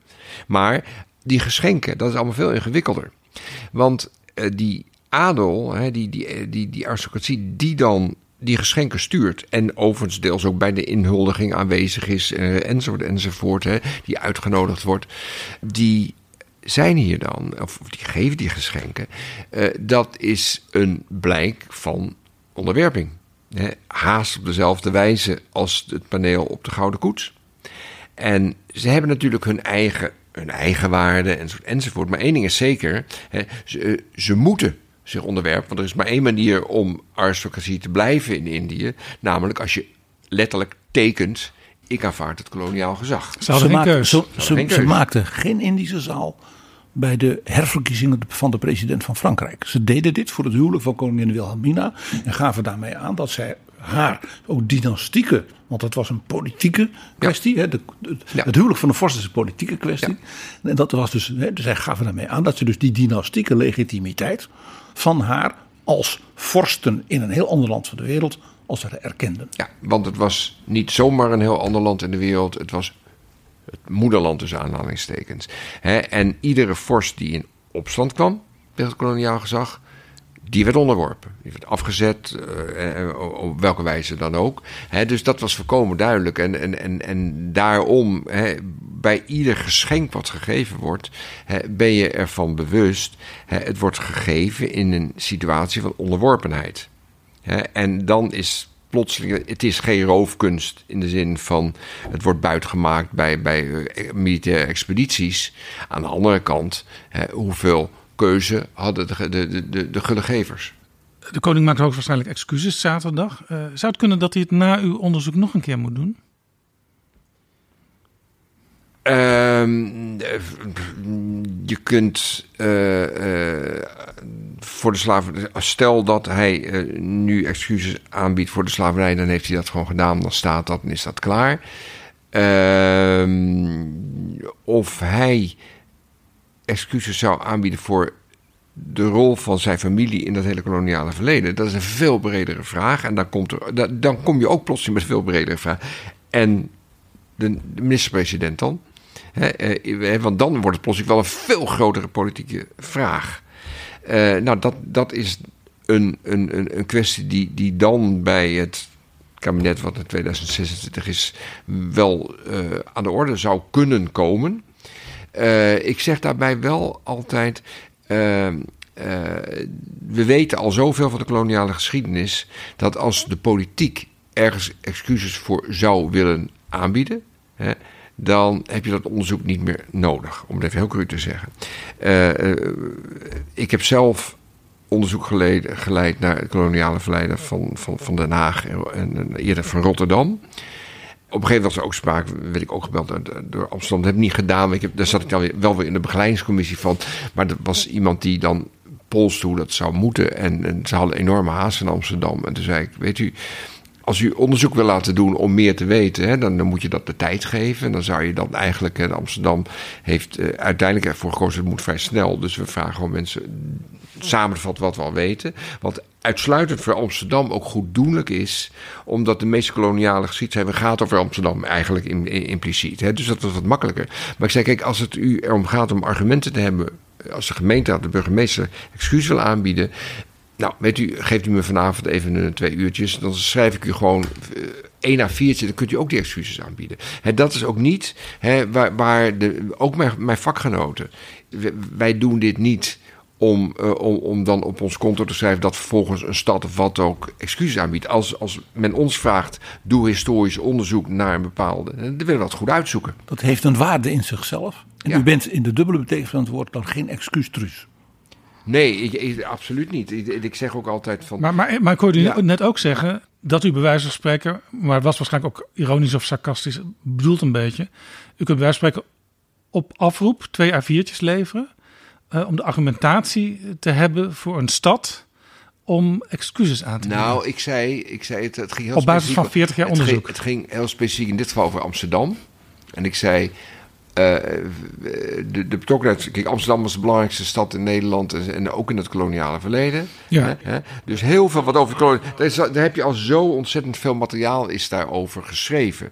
Hè? Uh, en, en, en nog kan je er nog veel meer onderzoek naar doen... en dat blijkt ook wel. Maar als het gaat over de brede principes. Nou ja, ik heb in rekenschap heb ik, uh, heb ik, heb ik gezegd, nou laat ik daar gewoon letterlijk hè, in vijf bladzijden samenvatten wat het kolonialisme is. En dan kom ik helemaal tot, tot, tot, tot, tot de harde kern. En wat is die? de harde kern is, uh, uh, dat geldt voor Nederland, dat geldt voor al die andere koloniale mogelijkheden, Europees of niet. Hè. Uh, het wordt gedreven door economisch en geopolitiek zelfbelang, eigenbelang. Het, en het vertrekt vanuit het idee, wij zijn zo superieur, en dat is natuurlijk ook een racistische redenering, dat we ook het recht hebben dat te doen. We moeten dat misschien verdedigen tegen andere Europese mogelijkheden om uit te uitleggen waarom wij daar en jullie daar. Maar we hoeven aan die volken die we gaan onderwerpen, hoeven dat niet uit te leggen. En je accepteert impliciet ook dat dus een ander Europees volk, dus ik zal maar zeggen de Republiek, accepteerde dat Lodewijk XIV in India ook aan de Malabarkust en dergelijke uh, havens had en daar ja, handel dreef. Ja, dat, en ook, dat is allemaal onderling concurrentie. Want, want die Europeanen ja. erkenden elkaars superioriteit. Absoluut. En, en, dat is eigenlijk altijd. Er zijn heel veel koloniale oorlogen gevoerd. Die gaan tussen verschillende Europese mogendheden. die elkaar dat dan weer betwisten en zo. Het begint al dat, dat de paus in, in, in, in 1498, meen ik even uit mijn hoofd. het verdrag van Tordesillas. waarin hij eh, zegt. Nou, de ene helft van de wereld is voor de Spanjaarden. de andere van de Portugezen. Hè? Eh, spreekt voor zich. En dat dezelfde redenering natuurlijk van, van de superioriteit van in dit geval uh, het katholieke Europa. Ja, de bisschoppen hebben inmiddels trouwens ook excuses gemaakt. Ja, precies. Nou, hè, en, maar dus de, de, vandaar, hè, als ik het zonder enige, uh, zonder enige uh, nuance samenvat, dan is het dit. Hè, en daarmee, zegt u, en daarmee zegt u nog een belangrijk actueel punt. U zegt maar daarmee dus dat ook Rusland een koloniale mogendheid was. Absoluut, en de Sovjet-Unie al helemaal. Ja, maar u, ja. ik, ik zeg het omdat dit een van de zeg maar, kernpunten is van zeg maar, de huidige identiteit van Rusland. Rusland was niet zoals die slechte Europeanen een koloniale mogendheid. Dat was het wel. Ja, dat is absoluut. Ja, zeker. En, en, en juist in de 20e eeuw nog veel meer dan vele Europese landen. Ja. He, maar dus, dus als je zegt, als je die kern zo klein maakt. He, je zegt, wat nou waren nou wezenlijk de motieven? Dan, dan, en je zegt dat is economisch en geopolitiek eigenbelang. Je zegt de rechtvaardiging wordt gevonden in het is goed voor ons. En, uh, en, dat is genoeg eigenlijk, hè, want wij zijn zo superieur dat. Vervolgens, hè, voor de duidelijkheid, komt erbij in de late 19e eeuw, vooral in de 20e eeuw, en wat we dan hier noemen ethische roeping. Eh, wat, wat de Fransen noemen mission civilisatrice. Of de, de Engelsen de white man's burden. Allemaal dat soort zaken. Edinburgh zouden wij in Nederland ja, zeggen. Precies, ja. Maar, en dat, dat is ook, en dat gaat men dan ook doen. Het grappige is, daarvan hè, eh, wordt, eh, kijk ook maar naar, naar, naar Nederlands-Indië, slash Indonesië. De, de nationalisten in Indonesië, die verwijten de Nederlanders dat ze er te weinig aan doen. We hebben te weinig onderwijs, te weinig gezondheidszorg, te weinig dit, te weinig dat enzovoort. dus die dimensie wordt steeds belangrijker. Maar het is natuurlijk niet zo dat uh, Europeanen de rest van de wereld zijn koloniseren om daar uh, scholen en uh, hospitaals neer te zetten. Nee, het feit dat de Britten een zeer intensief en tot de dag van vandaag belangrijk gebruikt spoorwegnetwerk hebben aangelegd in India en Pakistan, dat is allemaal Brits-Indië, mm. dat deden ze niet vanwege de menslievendheid. om de Indische mensen leuke uitjes te geven van de ene stad naar de andere. Precies. en dus als je dat, maar dus, dat, dus nogmaals, als je dan tot de kern, en dat, dat zeg ik in, in, in, in, in rekenschap, dan laat ik het nou eens, ik heb 40 jaar mee bezig geweest, laat ik het nou heel erg kort en daardoor natuurlijk ook met te weinig nuance samenvatten. Dan kom ik hierop. Nou, als je dat zo zegt, dan is het niet zo moeilijk om te zeggen, dat deugt er niet. Daar moet je excuus voor aanbieden. Is, en, is slavernij dan in feite een instrumentarium binnen die superioriteit en die economische ja, belangen? Ja, nou doe ik de volgende vijf bladzijden, heb ik dan over die slavernij. Hè, van, oké, als je dat dan samenvat, wat is daar nou de kern van? Hè, dan kan je zeggen, het is op een bepaalde manier uh, een van de, ja, de, je, aan de ene kant de overtreffende trap van, maar aan de andere kant kan je zeggen ook uh, een van de een, niet het enige, maar een van de dieptepunten in die hele koloniale geschiedenis. Hè, omdat daar de exploitatie van mensen en de ontmenselijking wel heel extreem is. Ik heb hier een vraag bij, want we hadden, we hadden niet voor niks over Rusland. In Rusland was toen tot 1862 tsaar Alexander II, de bevrijder, zoals hij ja, door de Russen altijd is genoemd. 80, 90 procent van de bevolking was slaaf. Ja, dat was niet een raciale slavernij, maar er was wel zeker ook slavenhandel. Ja. Denk de prachtige roman De Dode Zielen van Gogol. Dus 80, 90% van de Russen was lijfeigenen. Die mocht ook, ook zijn dorp niet uit. Die was gewoon puur fysiek eigendom van een edelman. Ja. Is dat Ja. ook, valt dat bij u ook onder slavernij? Die lijfeigenschap dus in Europa. Want die hebben we in Pruisen tot in de 18e eeuw gehad. Eh, in grote delen van het Habsburgse Rijk ook. Je kan eigenlijk zeggen, onvrijheid is een constante hele wereldgeschiedenis. Slavernij is daar een, een, eh, een, een extreme vorm van, als je ervan uitgaat. eh, die is niet even tijdelijk, maar die gaat van generatie op generatie door. Eh, en dat is niet altijd zo met onvrijheid, natuurlijk onvrije arbeid. Dus er is de, maar als je eenmaal zegt van mensen worden tot slaaf gemaakt en blijven dat in principe voor altijd, hè, dan is dat alweer in zichzelf een extreme vorm van, van onvrijheid. Eh, vervolgens eh, is een extra dimensie aan de koloniale slavernij, eh, en dat is al anders dan in Rusland, dat het die raciale component heeft. Want laten we ervan uitgaan dat in, in, in de periode dat kolonialisme begint in, in Europa, dus 16, 17, 18e eeuw, dan heeft heel West- en Zuid-Europa heeft juist de slavernij afgeschaft. Dat, in de middeleeuwen heb je de hoorigheid, ook een soort van semi-slavernij enzovoort. Ergens rond 1500 zeg maar, is dat afgeschaft. Om honderd redenen doet er nou niet toe. En dan, juist op dat moment, en dan heb je de verlichting... en dan is er het idee van, van nou, er zijn toch andere ideeën over wat mens zijn, mensheid is. Dan begint men elders in de wereld opnieuw. En dan zegt men er heel expliciet bij... we kunnen natuurlijk niet onze eigen soort tot slaaf maken. Witte, christelijke mensen. Ja, dus, Hè? dus, dus de verlichting zette haast letterlijk de witte mensen in het licht. Eh, ja, dat, dat, en, en die verlichting komt dan misschien deels dan nog wel iets later natuurlijk. Maar mm, nou ja, kijk, de verlichting dat maakt het toch weer ingewikkelder. Aan de ene kant, hè, want kijk, dit, in 1500 hebben we toch de verlichting natuurlijk nog niet, niet gehad. Hè, dan is het heel sterk van, eh, eh, weet je, dit kunnen onze eigen mensen niet aandoen. Maar bruine en zwarte mensen wel, want er komen heel allerlei redeneringen bij. En Ja. die redeneringen gaan allemaal van inferieur. Ze zien er, hè, van, het zijn natuurlijk allemaal, allemaal legitimeringen omdat je ze nodig hebt. Ja, Hè? Dus, dus het waren geen mensen zoals...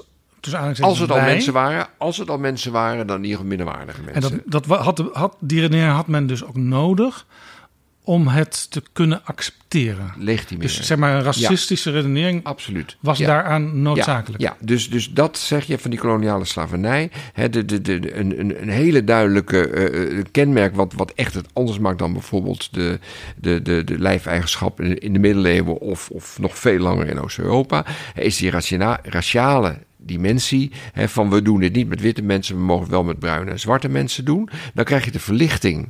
En in de verlichting eh, gaan steeds meer filosofen zeggen: ja, maar dit kan eigenlijk niet. Alle mensen zijn gelijk, dus zou je dat niet moeten doen. Nou, dan is er een deel van die verlichtingsfilosofen die ook zegt: we moeten hiermee ophouden. Het grappige is dat dat ook weer zijn uitwerking heeft op een aantal christelijke eh, bewegingen, die dan ook eh, wat men dan noemt abolitionistisch worden. Die willen slavenhandel, slavernij afschaffen. En dat is wel ook de ironische. Eh, eh, ook een ironisch gevolg van die, van, van die aantal eeuwen slavenhandel, slavernij in het westerse koloniale rijk. Op een gegeven moment wordt het afgeschaft. En vervolgens gaan de Europeanen zeggen, dan moet het ook overal in de wereld worden afgeschaft. Dat is het enige positieve wat je er eigenlijk van kan zeggen. Die hele koloniale slavernij in, in, in de Cariben en in, in Azië enzovoort. Het is afgeschaft. En dat geeft een model. En dat is wat ik heel vaak zeg als ik voor grotere publiek zeg van niet vakgenoten of wat ook, en denk ik, ik hou een lezing of zo, en dan begin ik wel eens van, goh, de Verenigde Naties hebben een aantal jaar geleden gezegd, slaafhandel, slavernij zijn misdaden tegen de menselijkheid. Mag ik even vragen wie van u daarmee oneens is? Nou, dan gaat u nooit een hand omhoog. En dan zeg ik, nou, voor alle duidelijkheid, ik ben het er ook mee eens. Hè, maar als historicus interesseert mij de vraag, als ik die vraag drie eeuwen geleden had gesteld, had u allemaal gevraagd, wat een flauwekul. Wat is er veranderd? Er is ook iets veranderd in de sensitiviteit. Maar het is natuurlijk in zekere zin, u had het over ironie. Het is misschien wel nog ironischer. Het is een, opnieuw een signaal van het West-Europese superioriteitsdenken. Namelijk dat onze opvatting dat slavernij niet mag, dat die dus universeel geldig is. Net als een tijdje geleden onze opvatting in West-Europa dat het wel mocht, ook universeel geldig is. Xi Jinping zal misschien wel zeggen, nou, met de Chi- Chinese filosofie en onze manier van denken, Ja, dat zeggen jullie nou wel. Ja. Maar wat wij met de Tibetanen doen en met de mensen in Xinjiang, dat mag wel. Ja, met, an- met andere woorden, dat wij nu eh, de wereld ervan willen overtuigen. Het moet nu echt overal afgelopen zijn. Is met net zo. Slavernij is, Net zo is een superioriteitsachtig. vorm van neocolonialisme.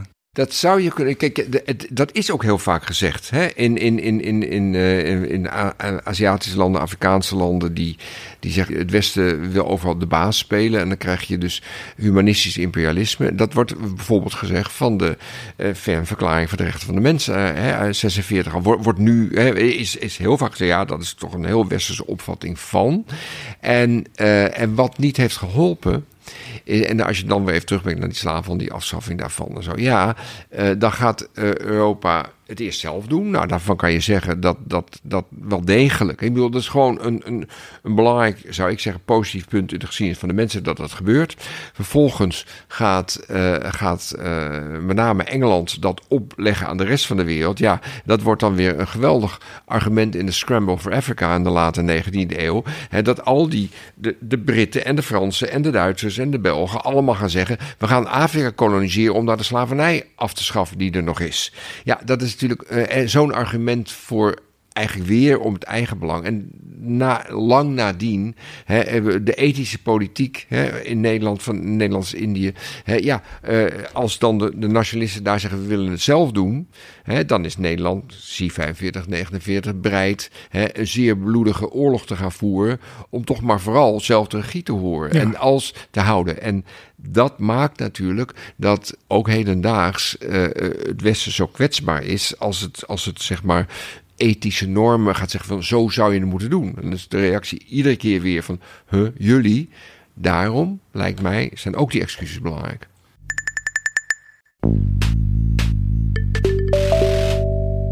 Dit is Betrouwbare Bronnen, een podcast met betrouwbare bronnen.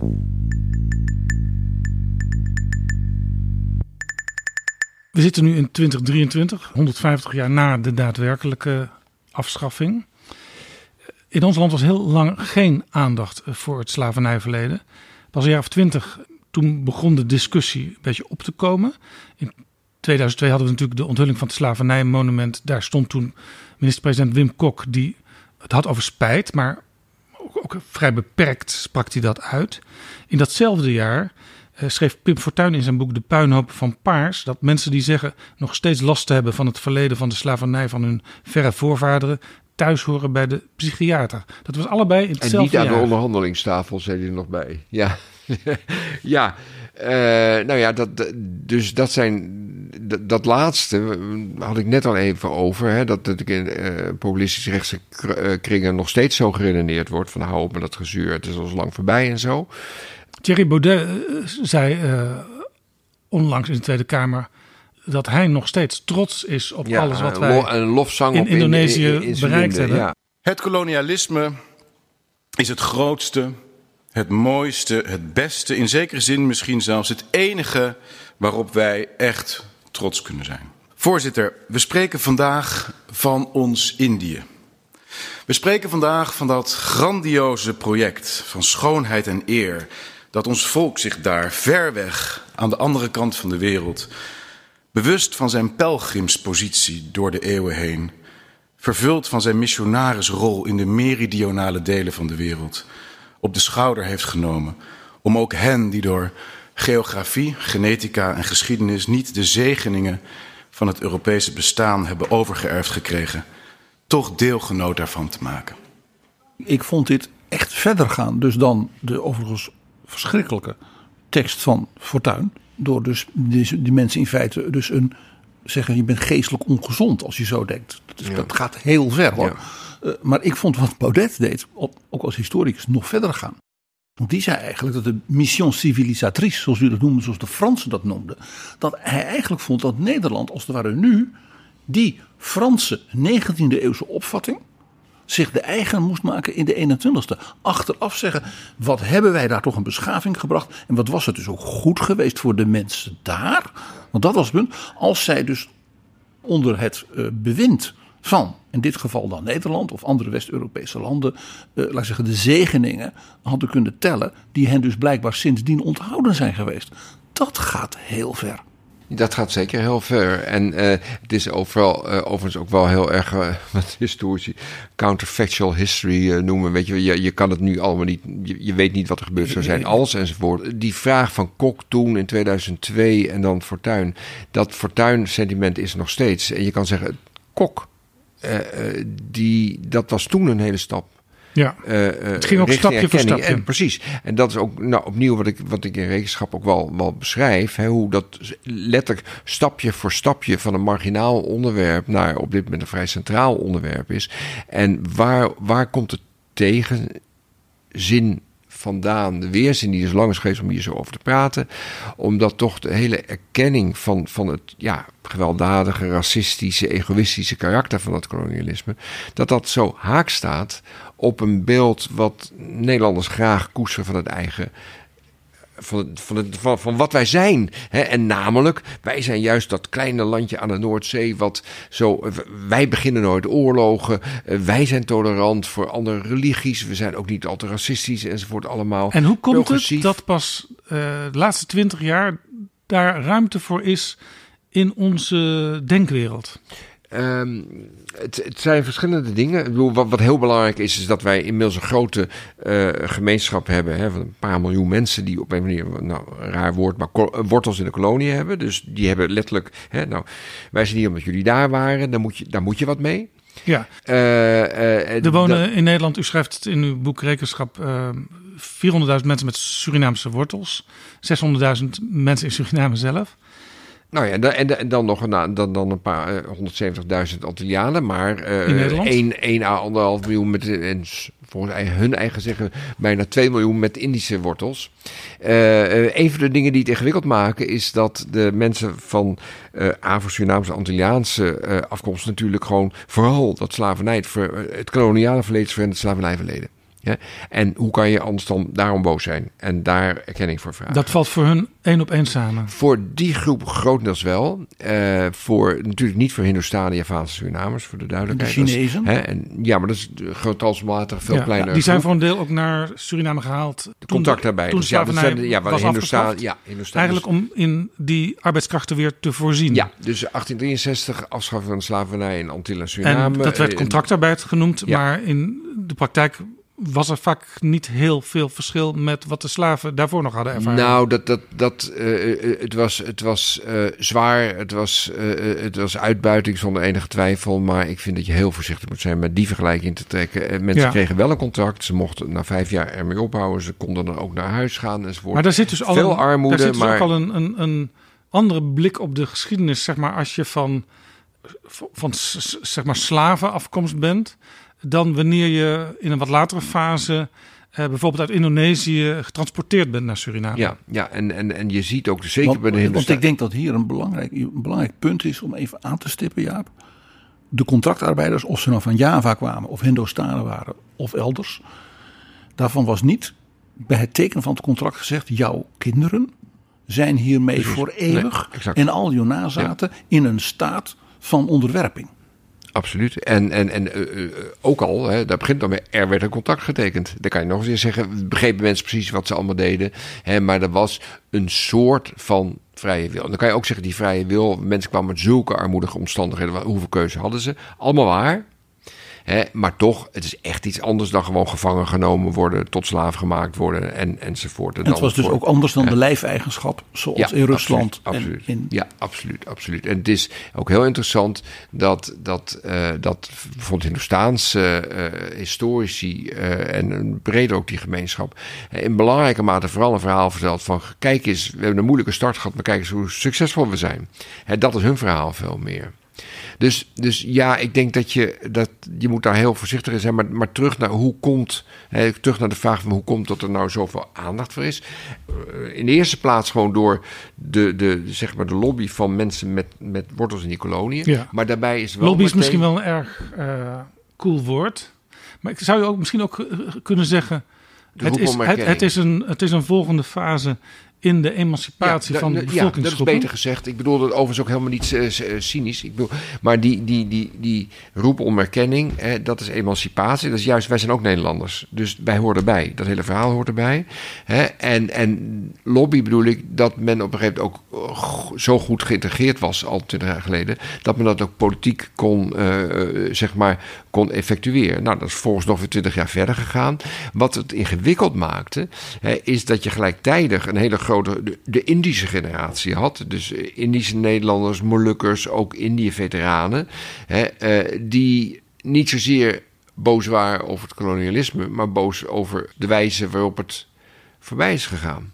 Ons Indië. Ja, dat betekent hè, eh, nostalgie, boosheid, verbittering enzovoort op een hele andere manier. Dus dat is ook een totaal ander discours dan, dan dat wat geldt voor nazaten van slaafgemaakten. Er zijn dus meerdere zeg maar, Nederlandse koloniale verleden, verhalen en verwerkingsprocessen... Ja. die in zekere zin haaks op elkaar staan. Ja, ja. En, dat, dat, ik- en ik probeer ook, ook nou, dat is een van de dingen die ik probeer te doen in, in, in rekenschap, te zeggen van, dit is niet gek. Dit is, eh, juist als je die geschiedenis begrijpt, begrijp je ook dat er zulke verschillende eh, eh, gevoelens en vragen zijn. En wat ik ook wel denk, eh, waarom ik heel positief oordeel over het huidige debat, ook al is het soms heel scherp en alles enzovoort. En is er, er is heel veel wat je wel eens noemde competitive victimization. Hè? Van, van, goh, ja, maar wij hadden het erger dan jullie enzovoort. Allemaal. Ja, dat hoort er op een bepaalde manier allemaal bij. Ik denk, als in de brede er ruimte ontstaat voor al die verhalen, dan ontstaat ook meer begrip voor de ene groep voor de andere groep. Dat is ook belangrijk. Ja, misschien is er nog, een, nog iets, namelijk het is ook allemaal langer geleden, zeker de, zeg maar de, de onafhankelijkheid van Indonesië. Er zijn nu nog mensen die het hebben meegemaakt, maar eh, ja, langzamerhand sterf, sterft die generatie uit. Eh, iets anders wat natuurlijk in Nederland heel lang eh, misschien wel in de weg heeft gezeten in de historische discussie is de Tweede Wereldoorlog als eikmoment voor alles. Absoluut, absoluut, absoluut. Ja, en dat is, eh, nou ja, daar zijn, Nederland is, is, is En, en, jaar... daar, en daar, daar konden we altijd aan anderen de schuld Ja, geven. Precies, nou exact. Hè. Dus wat, wat, wat je krijgt is dat... Ja, dat daar zat de ook nog een eerste- bevestiging in, in, in die, die manier van herinneren. Eh, zat dat victimgevoel bij de Nederlanders. Met z'n allen. Ja. Ook zonder uitzondering. En ten tweede, eh, daar zat natuurlijk ook nog weer dat stukje van dat Nederlandse superioriteitsdenken. Zat erin. Kijk, ons is nobele slachtoffers en verzetshelden zijn geweest. Ja, precies. Ja, de, de, de, de- exact allemaal waar. Kijk, de, Nederland heeft, eh, heeft er nogal lang over gedaan om te beginnen te begrijpen of te aanvaarden, te erkennen. En natuurlijk hebben de nazi's ons onder, eh, on- onder de voeten gelopen. En natuurlijk deugden die niet en, hè, enzovoort. En de jodenvervolging, een van de gruwelijkste dingen die zich hebben afgespeeld in Nederland, in de Nederlandse geschiedenis. Maar... Hè, eh, wat hebben de meeste Nederlanders daar nou aan gedaan? Die hebben natuurlijk ook geprobeerd te overleven. En, en dat is, hè, dat, Ook dit, ook dit is een fase geweest waar, waarin dit langzamerhand erkend kon worden. maar dat kon in de eerste tientallen jaren na de oorlog ook niet. Precies. Maar dat is op een gegeven moment gekomen. En, en, en wa- wat daarbij toch heel lang overeind, blijft, in de, eh, overeind bleef. Nou, dat heb ik eerder gezegd. Hè, maar toch dat zo van. Zulke soort dingen zouden wij nooit doen. Hè, en eh, dus, dus op een gegeven zelfs toen al het beeld was gesneuveld. en we zaten allemaal in het verzet. Was nog steeds het beeld. Wij zijn zo niet. Wij gebruiken geen geweld. Wij zijn niet racistisch. En als je dan gewoon eens goed gaat kijken naar die hele koloniale geschiedenis. Ja, maar wat was dat? Het was wel anders dan de jodenvernietiging, voor de duidelijkheid. Maar toch, hè, eh, al dat geweld, al dat racisme, al dat eigenbelang. Hè, eh, ja, dat is, een, dat is een hele ontnuchterende kijk op, op je eigen geschiedenis. In het idee van Nederland en de slavernij ligt eh, heel veel nadruk altijd op het Caribisch gebied. 600.000 Afrikanen die werden ook direct slachtoffer van de slavenhandel. Ik lees op pagina 44 van uw boek Rekenschap. Inmiddels weten wij dat de slavenhandel in het VOC-gebied, dus aan de andere kant van de wereld, omvangrijker is geweest dan de Nederlandse transatlantische slavenhandel. Kunt, kunt u daar iets meer over vertellen? Want dat is vaak nogal onderbelicht. Ja, dus eh, nou, eh, gewoon eerst eventjes de, zeg maar de feiten. Eh, in, in de wereld waar de VOC ging opereren, en die liep dus van, van wat toen de Kaapkolonie heette, dus de, de laatste, het zuidelijkste puntje van Zuid-Afrika, via nou, allemaal nederzettingen langs de Oost-Afrika, de Arabische wereld, India, Sri Lanka natuurlijk, Persische Golf. Nou, dan, dan Sri Lanka en dan door naar, naar Indië, wat uiteindelijk Indonesië zou worden. En dan, en, eh, maar het ging helemaal door tot China Japan. Een enorm gebied. Overal daar was onvrije arbeid, de slavenhandel, slavernij. Geen twijfel over mogelijk. Dus ook daar ging de VOC gewoon mee met iets wat er, net zoals in Afrika, ook al was. Maar men gaf het ook alweer een impuls. Want daar waar de Nederlanders zelf gingen koloniseren... en echt dus in Jakarta, het huidige Jakarta, Batavia... Maar ook bijvoorbeeld op de Banda-eilanden... waar eerst de lokale bevolking werd uitge, uitgemoord enzovoort. Daar, en op allerlei andere plekken gingen ze zelf... eh slaafgemaakte inzetten. Mensen tot slaaf het aankopen... Soms zelfs handelen, dat, dat is verschillend. De VOC was ook een slavenhandelaar, eh, maar liet, liet dat ook door anderen doen. Maar die werden dan wel aangekocht enzovoort. En dan zie je dat in, in die, die weinige, wat grotere eh, koloniale nederzettingen... zo makkelijk de helft van de bevolking uit slaven bestaat. Wat doen die? Die werken in, als huisbediende. Of ze werken bijvoorbeeld in de industrie, soms ook wel op plantages enzovoort. Hè, zoals in de Banda-eilanden en, en, en een paar andere plekken. Hè, eh, de, en al met al is dat door de eeuw heen dus een hele grote onderneming geweest. Maar het grote verschil met de geschiedenis van de, van de Cariben, in dit geval Suriname en Antillen. In Suriname en Antillen rond 1800 is 95% van de bevolking eh, afstammelingen van slaven. Eh, van Afrikanen die dat als slaaf gemaakt, eh, slaafgemaakt naartoe gebracht zijn. En dat is eh, nu nog steeds zo voor de helft van de Surinaamse bevolking en 90% van de Antilliaanse bevolking. Als je nu eh, dan kijkt in Indonesië, hè, eh, niemand weet meer wie afstand van slaven. In de Indische gemeenschap in Nederland is men pas heel onlangs er open voor gaan staan te kijken, goh, hoe zit dat eigenlijk bij ons? Nou, daar zitten dus ongetwijfeld hè, mensen die, die afstammen heel ver terug van tot slaafgemaakte vrouw. Hè, maar één ding is zeker, de kinderen waren al vrij. Ja. Die werden meestal ook nog geprivilegeerd. Dus Ja. dat is totaal het waren ook vaak, ik weet niet of dat het goede woord is, maar gemengde, gemengde huwelijken waar kinderen uit voortkomen. Ja, oh, oh, huwelijken niet per se, relaties wel. Maar vaak als, die, als, die, als de vader, de Europese vader, dat kind erkende, werd het gewoon een Europees kind. En werd hij dus eh, relatief geprivilegeerd. Dus dat is echt een heel ander verhaal. Dus, en daar zie je maar weer van eh, een, een, een fenomeen, slavenhandel, slavernij, hè, kan hetzelfde zijn. Maar de nawerking ervan kan volkomen verschillend zijn. En dat is natuurlijk het punt.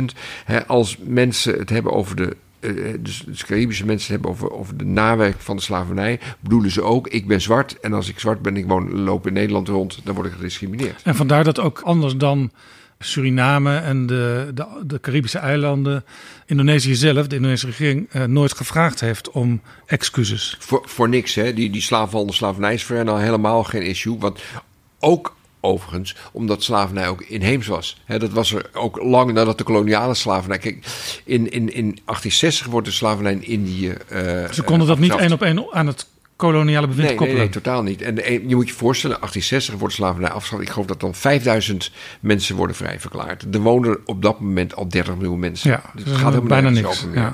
ja. Maar dat is veel breder voor Indonesië. De, de, de, zeg maar de, de, de statelijke historiografie hè, in Indonesië, die, die, die doet eigenlijk, nou ja, die, die Nederlanders zijn er even geweest. Ze hebben ook gelijk als ze zeggen van, ja, zeg maar, pas tussen eh, van 1817, ach- 1870 tot, tot 1940, dan hebben 42, dan hebben de Nederlanders min of meer de hele archipel onder beheer, min of meer, want Aceh niet.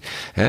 Daarvoor helemaal niet. Het is eigenlijk een soort van storend intermezzo in onze eigen geschiedenis. In ons Hè. beeld Ja. in- hè, van de Nederlanders, ook de- van de huidige Nederlanders, en mede dus door ons geschiedenisonderwijs, aardrijkskundeonderwijs, romans van Couperus, hè, dus het cultureel erfgoed van Nederlanders, is juist natuurlijk het beeld alsof Nederland, de Republiek en het Koninkrijk, even lang ja, een supermacht was. Ja. En met die, al die positieve verhalen eromheen. En terwijl de Indonesiërs die zeggen van, ja, dat heeft pas in 1870 waren ze echt overal. Daarvoor was het gewoon af en toe hier en daar aan de kust en wat dingetjes. Ja, precies. En, en, en nou ja, daarbij eh, is ook wel van.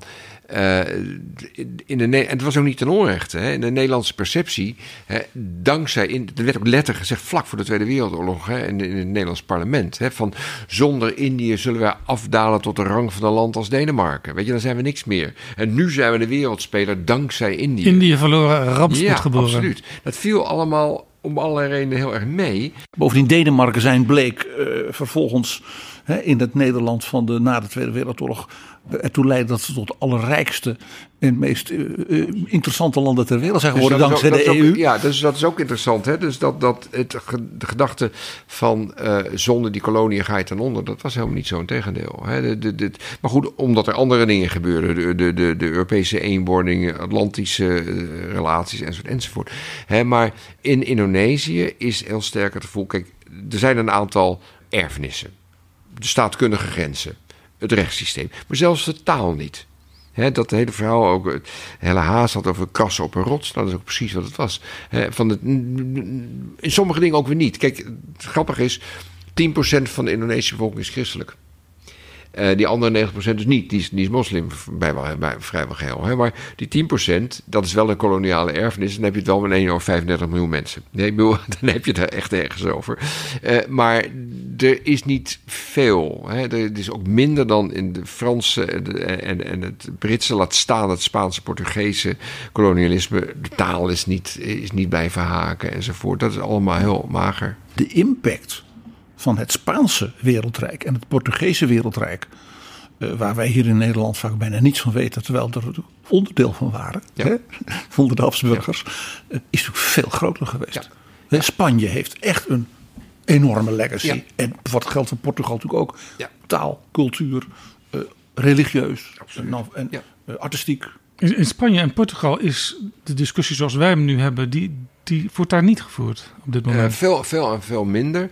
Eh, dat heeft, heeft, een paar, eh, heeft met een paar dingen te maken. Eh, zeker als het gaat over, ik zal maar zeggen, de schuldige herontdekking. Hè? Nou kijk, eh, Latijns-Amerikaanse landen, die, die zijn, hebben heel vaak de afgelopen... eh, en zij worden begin 19e eeuw onafhankelijk. Eh, en is, daarna is altijd natuurlijk gezegd, we zijn uitgebuit door... eh, eh, dat die, die verre moederlanden. Alleen er was één probleem. Eh, bijna alle elites van die, van, van die Spaans-Amerikaanse landen tot op de dag van vandaag, geldt voor Portugal ook, zijn witte elites. Die, die, die, die, zijn afstammelingen, directe afstammelingen, die hebben gewoon het overgenomen. Dat was wat dat het geheel geen revolutie. Maar één uitzondering, is Haiti. Dus daar zit een verschil. Dan heb je ook, als, bijvoorbeeld, als je nou zo'n onderwerp als slavernij neemt. De Fransen, eh, de, Britten en de Nederlanders hebben allemaal de afgelopen decennia op allerlei manieren berouw, spijt enzovoort uitge, uitge, uitgesproken. Excuses soms ook, dus zoals Nederland. Dat voert direct voort uit het feit dat er in alle drie die landen een grote Caribische gemeenschap is, die nou opnieuw geïntegreerd is, gearticuleerd eh, is en eh, een lobby kan voeren. Dat heb je in Spanje en Portugal veel minder. Daarbij De Portugese de- premier komt uit Mozambique. ja, maar het- is, dat weet ik. Maar is, is wel van een Indiase afkomst, dus wat anders. Er is daar niet een lobby van, van eh, nazaten van mensen die tot slaaf gemaakt zijn, dat is één. Twee, ze hebben natuurlijk allebei in de 20e eeuw een lange, lange dictatuur gehad. En ze zijn nog, nog, nog ontzettend bezig met daarmee in het Ja. reinen te komen. Ja. Dat valt ook niet mee. Dus in zekere zin zou je kunnen zeggen, waar wij 30, 40 jaar geleden stonden, daar staan zij nu. Ja, op een bepaalde manier wel. Waarbij dan ook echt dan dat juist zo'n zo'n land als Portugal, een klein land, niet, niet altijd even succesvol is. Toch juist het idee waar, waar, waar de pioniers van de wereld, als het gaat eh, van Europa, hè, is natuurlijk juist ontzettend belangrijk voor dat zelfbeeld. Heel vergelijkbaar met wat wij, natuurlijk, wij Nederlanders vaak hebben gehad. In zekere zin, wat u hier aanstipt met Spanje en Portugal, zie je natuurlijk ook met onze oosterburen. Want de bewustwording van het koloniale verleden van Duitsland, wat natuurlijk laat in de 19e eeuw was, is natuurlijk overschaduwd door de Shoah. Vervolgens de, ver- de, ver- die vertreibung, hè, dus dit nou ja, tientallen miljoenen Duitsers uit Oost-Europa. ja. En dan nog de Stasi. die dan onlangs als derde grote collectieve eh, trauma's eh, overheen kwamen. Ja. Dus ja, dat ze dan ook nog, hè, wat van nu Tanzania heet, eh, dat dat ooit Ja. een Duits Oost-Afrika was. Ja, het is heel, ja, anek- totaal eh, anekdotisch. Maar eh, ik denk dat wel 25 jaar geleden, misschien wel langer, 30 misschien wel, was ik eens uitgenodigd voor een congres in Duitsland om daar te spreken. Dat, dat, dat, dat ging over koloniale Geschichte und Vergangenheitsbewältigung. Het was net dat in Nederland de discussie over de slavernij op gang kwamen enzovoort. En, en ik had toch sterk de indruk dat die organisatoren daar, die, die waren allemaal heel erg eh, ehm, eh, fans van Nederland, omdat dat we hier zo open met alles omgingen. En toen heb ik in mijn, mijn bijdrage gezegd, nou eerlijk gezegd, ik zou dat helemaal omdraaien. Ik denk dat wij enorm veel kunnen leren van jullie vergangenheidsverwerking. De wijze waarop uiteindelijk, hè, ook met horten en stoten, maar toch eh, zo'n grote publiekelijke op- openheid is ontstaan, die ook door de staat erg gestimuleerd is enzovoort. Eh, eerlijk gezegd denk ik dat wij meer van jullie te, te leren hebben dan andersom, wat dat betreft. En het is eigenlijk pas de laatste jaren dat ook in Duitsland, eh, ook in de wetenschap, dat besef, Ja. nou ja, eh, ik denk dat niet, niet al onze luisteraars het beseffen, maar wat de, de Duitse koloniale eh, machten in Namibië hebben gedaan, Ja, dat is complete genocide. Dat is genocide woord. en daar is- dat en is, daar dat is ook niet te vergelijken Nee. met wat zelfs niet met Atje en dingen in, in, eh, in, in Indonesië. Nou ja, het is nog erger dan Atje, maar dat heeft misschien vooral ook te maken dat men inmiddels eh, eh, militair technisch al wat verder was. Maar goed, daar is ook excuses zijn daarvoor aangeboden. En, en dat, ja, dat is, het gaat ook door. Hè? Als je, als je eh, geen, geen aanbevolen lec- lectuur, zou ik deze disclaimer maar even plaatsen, maar als je Mein Kampf leest, hè, eh, als je ziet hoe Hitler, tuurlijk gaat het vooral tegen, tegen de Joodse bevolking, maar als je ook ziet hoe hij over zwarte spreekt, dat is echt ook afschuwelijk, weet je, dat is werkelijk... Daar Echt zit ook een- klassiek sociaal darwinisme. Ja, ja, ja, ja, ja. Inferieure eh, groepen, totaal, waarbij totaal. dus de. De, de Ariërs, om maar zo te zeggen, hebben dus een, nou ja, gege- een biologisch gegeven deterministisch recht om die mensen te vernietigen. Ja, ja, ja absoluut. Ja. Iets anders. Ik lees in uw boek dat vooral de kustprovincies profiteerden van het kolonialisme. Eh, maar de laatste week heb ik ook allerlei interessante onderzoeken gelezen. Bijvoorbeeld over de stad Groningen. Ja, ja. eh, over Friesland, waar ze huisslaven hadden. Eh, in Twente, de textielindustrie. Dat was, was gebaseerd op katoen. En katoen, ja, daar zit slavernij ook achter. Dus- Dus is, is het niet iets te zuinig dat u vooral naar de kustprovincies, dus, dus Holland en Zeeland, kijkt? Nou, nou, te zuinig niet lijkt mij. Kijk, in de Republiek gaat het echt over Holland en Zeeland. De rest, ik, ik, natuurlijk zijn er altijd mensen die rijk terugkomen uit de koloniën en die zich weer vestigen of eh, in, in, in Friesland of, eh, of, of ergens anders. En dan. Dat- vaak dat- huisslaven Precies, meenemen. de- die dan meenemen en da- omdat ze rijk zijn daarmee pronken als prestigeobjecten enzovoort. Hè. En het is ook het. Rijksmuseum zie je ook de slaven soms op de schilderijen Ja, staan. precies, precies. Nou, dat soort zaken. Kijk, in de, V- de VOC en de WIC, die hebben kamers, hè, dus zoals dat dan heet, eh, in de verschillende gewesten. Hè. Eh, en, ja, dat is ook in het noorden en, en, en, het oosten. En Utrecht is ook het een en ander. Maar ik zeg alleen, de kern ligt dan nog heel sterk in, in, in, in Holland en Zeeland. Eh, in de 19e en 20e eeuw wordt het langzamerhand veel breder. Dat heeft ook te maken, hè, bijvoorbeeld op een gegeven moment de, de, de katholieke emancipatie. Dat betekent plotseling dat eh, het zuiden veel meer gaat meedoen. En dat zie je ook, dan, nou ja, kijk maar uiteindelijk hè, van wie zijn heel bepalend geweest. We zijn de bepalende partij geweest tijdens de onafhankelijkheidsoorlog van Indonesië. Dat was, dat was de KVP. Maar dat is allemaal van wat latere datum. Dus ja, Maar in, zeker, in die zekere zin heeft dus Limburg als het niet een soort koloniaal verleden als, ik zal maar zeggen, eh, Leiden of Nee, nee, nee Rotterdam. dat is ook gewoon zo. Je, je, je kan rustig zeggen van de kern in de 17e, 18e eeuw ligt echt in het westen. Eh, en dat en in gaat- het urbane Westen met name ook. Eh, ja, ja, ja eh, natuurlijk omdat dat, je het hebt over de handelssteden.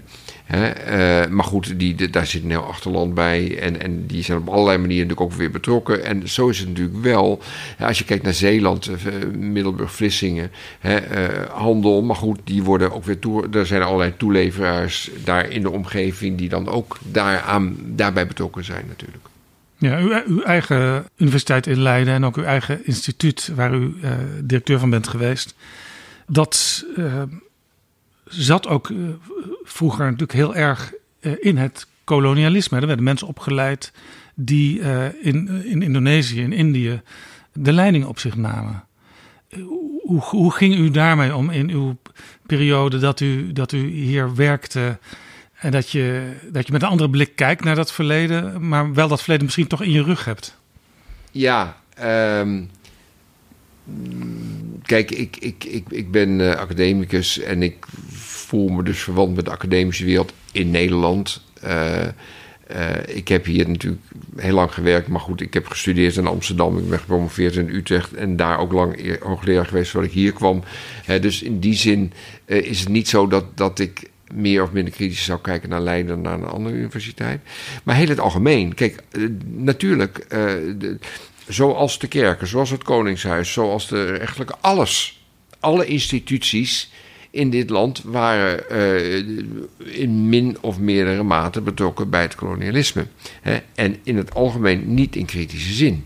Hè? Dus, uh, en daar, ook als je de Leidse Universiteit ziet, daar geef ik ook wat voorbeelden van, ook in dit boek, van, van uh, hoe, hoe de meeste mensen daar gewoon meegingen in de vanzelfsprekendheid dit doen wij als koloniale motor. Hebben we ook recht op, hè, in, in, indirect. Ja, ik kwam, kwam ook een mooi voorbeeld tegen in uw boek van uh, een in Leiden opgeleide zwarte predikant ja. uit Ghana, Johannes Kapitein. Ja.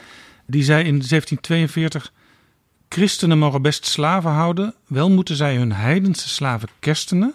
Die kunnen daarna gewoon slaaf blijven, want het gaat immers om hun geestelijke vrijheid. Ja, precies. Ja. Ik heb, dat, dat, hij was als jongetje hier gekomen. Hij was als, als slaaf aangekocht, hier dan vrij geworden. Nou, kon goed leren, is naar de Latijnse school gegaan, naar de universiteit theologie gestudeerd. Ja.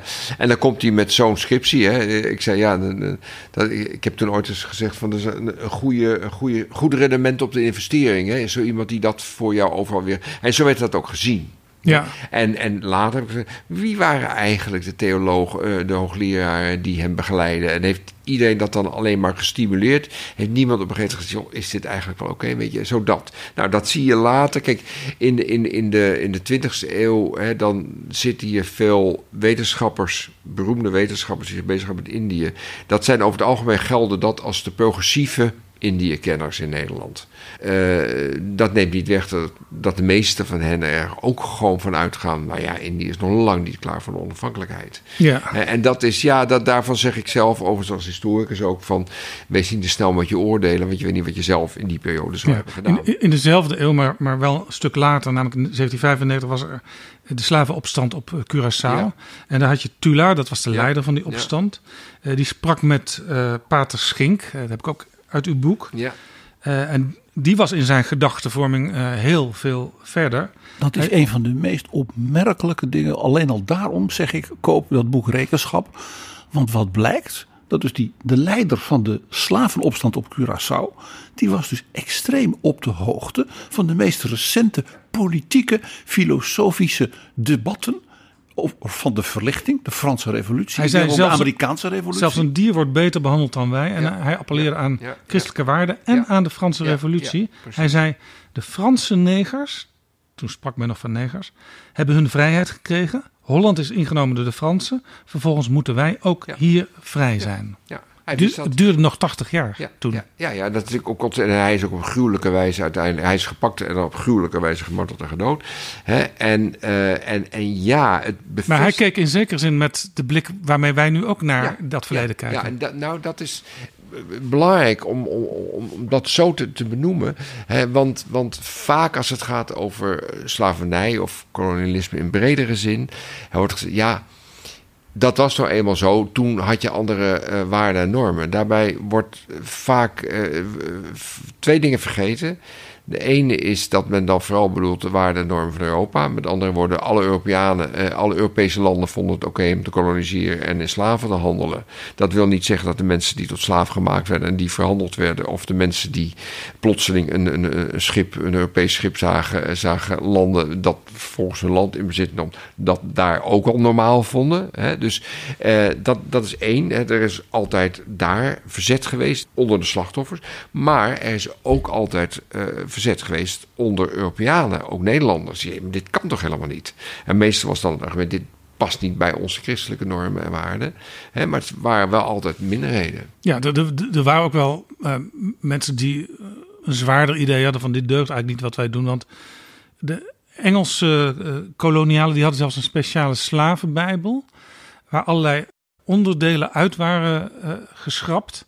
Die misschien wel slaven tot revolutie-ideeën konden ja. aanzetten. Ja, nou, de, de, dat was voor bijvoorbeeld de slavenhouders in, in, uh, in Suriname geen enkel probleem. Want die hadden gewoon gezegd: er mag geen Bijbel, er mag geen zendeling of missionaris op de plantage komen. Want dan worden ze maar. Nou ja, nou, maar dat allerlei was, dat was, in, van. dat was toch in Indonesië ook het geval? Tot ver in de 19e eeuw.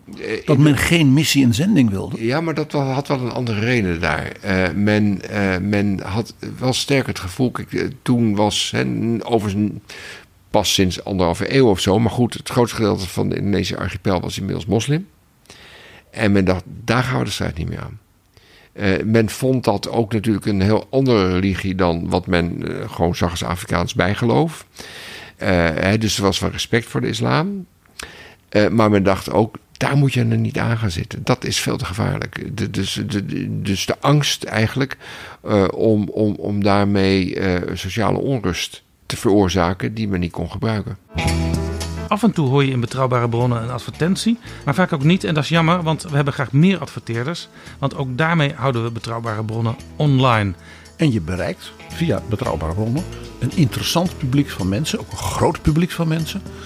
Heel veel jonge mensen. Met grote maatschappelijke politieke belangstelling. En natuurlijk, ja, ik zeg het een beetje uh, ondeugend, ja.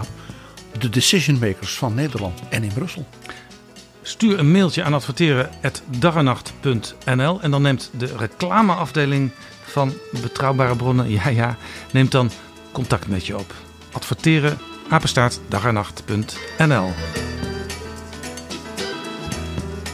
In 2002 toen het slavernijmonument in Amsterdam werd onthuld door de minister-president Wim Kok. In datzelfde jaar werd ook nog in Nederland 400 jaar VOC gevierd. Ja, ja.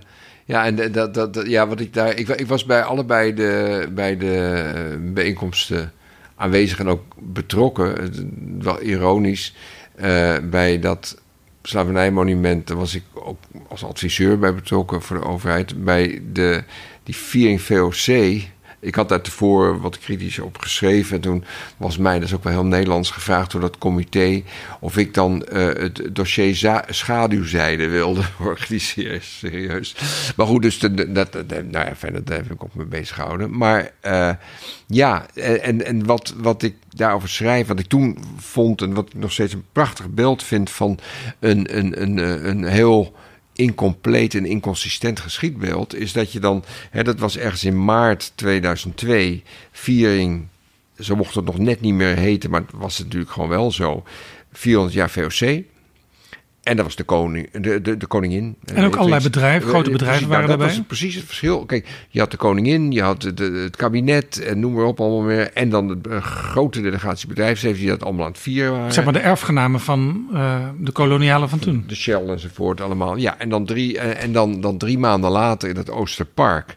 Hè, weer de koningin, weer de minister-president, maar geen bedrijfsleven, want er was natuurlijk verder ook niks te halen. He, uh, en, uh, en dan juist nu een demonstratie niet van viering, maar van berouw, van spijt. He, terwijl de West-Indische Compagnie nou als core business had gehad die slavenhandel. En dan zeg je van, van de, kan allemaal, maar waar is nou het zoeken naar enige consistentie in je eigen zelfbeeld? Nou, dat was er toen niet en dat zie ik nu wel steeds ja. meer. Dat daar nu wel veel meer ja, Vandaar misschien dat een paar, paar, jaar daarna ook nog uh, minister-president Jan-Peter Balken en de, in de Tweede Kamer voor een VOC-mentaliteit compleet. Ja, ja, dat heeft hij zelf ongetwijfeld na afloop erg betreurd dat hij dat eruit vloepte. Maar zoiets, zoiets zou nou bij vrijwel niemand. Nou ja, met, met, met Thierry Baudet of zo weer wel. Maar hebben we een, een mainstream politici zouden zoiets nu niet meer uitvloepen. Dat, dat gebeurt niet meer. We hebben het vaak over slaven. Ik hoorde u ook één of twee keer zeggen tot slaafgemaakten. Hoe moeten we het zeggen tegenwoordig? Ja, moeilijke. Uh, kijk, ik ben zelf langzamerhand wel richting uh, slaafgemaakte gegaan, zal ik maar zeggen. Met een beetje aarzeling nog steeds. Omdat voor mij zegt het woord slaaf alles. Daar zit in eh, de, de, de repressie, eh, het, het, het, van generatie op generatie. de racistische component zit erin. Dus je zou zeggen, alles zit erin. Dus waarom zou je een ander woord gebruiken? Ik ben gevoelig geraakt in de loop der jaren voor het argument: ja, maar met slaaf gemaakt geef je nog veel meer aan dat het geen natuurlijke menselijke staat is. Nou, woorden veranderen van betekenis. Hè. Het woord neger, zelfde laag naar pak. Hè. Dat, dat, dat was. Anton de Kom schrijft voortdurend over negers. Hij zou dat nu niet meer doen. Dus ja, zo ga je zelf ook een beetje mee met de tijd. En ik, ik probeer wel. Ja, u heeft, u heeft zelfs in uw boek eh, beschrijft u heel mooi over uw schoonvader, Ja. die in Zeeland een jazzcafé eh, had. En die zichzelf in de eerste plaats neger noemde in een interview in de Surinaamse krant De Ware Tijd in de jaren 50. Ja, hij, hij wordt gevraagd dan. eh, hij heeft een enorme. Nou ja, goed. Via Suriname, Curaçao, eh, dienst genomen als marinier. Als nou, Nederland helpen bevrijden. En uiteindelijk in Nederland gebleven. Die jazz, eh, jazzcafé gestart. Dat is succesvol. Dus nou, hij, hij kan vertellen over zijn leven. Maar hij, hij, hij, hij zegt. Ik ben in de eerste plaats neger, in de tweede plaats Suriname, in de derde plaats katholiek. Hè, en eh, hij bedoelt met alle drie die dingen te zeggen: hè, van, ik ben hier trots op. En hij op dat moment is dat woord neger eh, heeft dezelfde betekenis als het had voor Anton de Kom in de jaren dertig. Hè, van iets waar je trots op bent. Ja. Eh, de, de, de Amerikaanse eh, burgerrechtenbeweging begint ook met Negro. zeg. Ja, Martin Luther King heeft het over Negro. Precies. Is, mag ik daar een punt, dus een punt wat mij fascineert, ook in uw boek.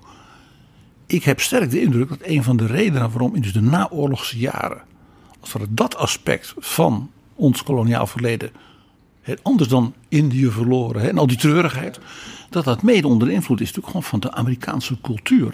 En ook de Amerikaanse dominantie in de cultuur van na de Tweede Wereldoorlog. Ook kerkelijk Nederland ging zich natuurlijk heel erg vereenzelvigen met de Civil Rights Movement. En Martin Luther King was een held. Ja, werd ere, eredoctoraat aan Ja, de VU. ja.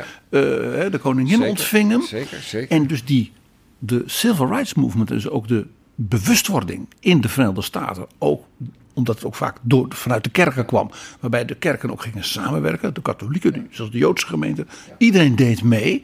En dat heeft volgens mij in Nederland een enorme impact gehad.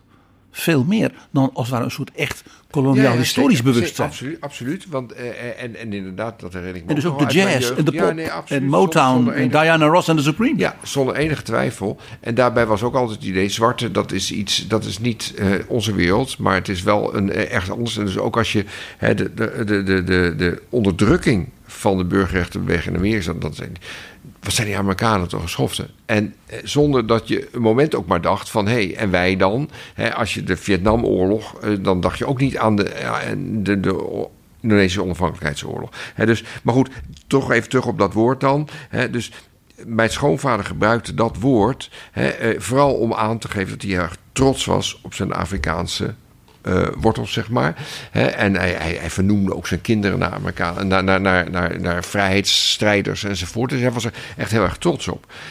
Vervolgens, hij heeft het café en dan gaan mensen, de, gaan die, jazzclub, en dan gaan mensen zeggen, ja, de neger van Terneuzen. Nou, zo noemde hij zichzelf echt niet. En op een gegeven moment gingen mensen, we gaan naar de neger. Ja, dat zijn allemaal dingen van, die heeft hij zelf zo nooit gebruikt. En inderdaad, toen, toen, toen hij eh, toen herdacht werd in de nog steeds bestaande jazzclub Porgy and Bess, waar nu een groot standbeeld van hem tegenover staat. En daar begin ik mijn boek ook mee. Hè, eh, eh, toen heb ik iets verteld over zijn leven en zo. En toen heb ik dat citaat wel gebruikt. Maar ik heb wel meteen bij gezegd... hij zou dat woord natuurlijk nooit meer gebruiken. Nee, Hè? nee. De- dus dat is ook... Ja, dus woorden, de betekenis, de gevoelswaarde van woorden eh, veranderen. Vandaar dat u nu zegt, eigenlijk zit in het woord slaaf zit, zit alles al. Maar ik begrijp dat je Absoluut. tegenwoordig eh, dat er redenen zijn om tegenwoordig te spreken van tot slaafgemaakte. Is dat een, ook een signaal van wat in uw boek eh, wordt ge- gethematiseerd? Namelijk dat je, dat je dus, ik zeg, we zijn dus een postkoloniale samenleving geworden. En tegelijkertijd citeert u dan iemand die zegt, ja het is geschied en is. Dat sprak mij als historicus natuurlijk extra Ja, aan. ja, ja, de, past ja. is never past. Ja, Dat. ja, ja, precies. precies. Ja, de, de, degene die ik aanlas, Peggy Wijntuin. En zij was eh, zelfs eh, raadslid in Rotterdam, maar later heel erg actief geweest voor de monumenten in Rotterdam en ook in Den Haag en overal betrokken.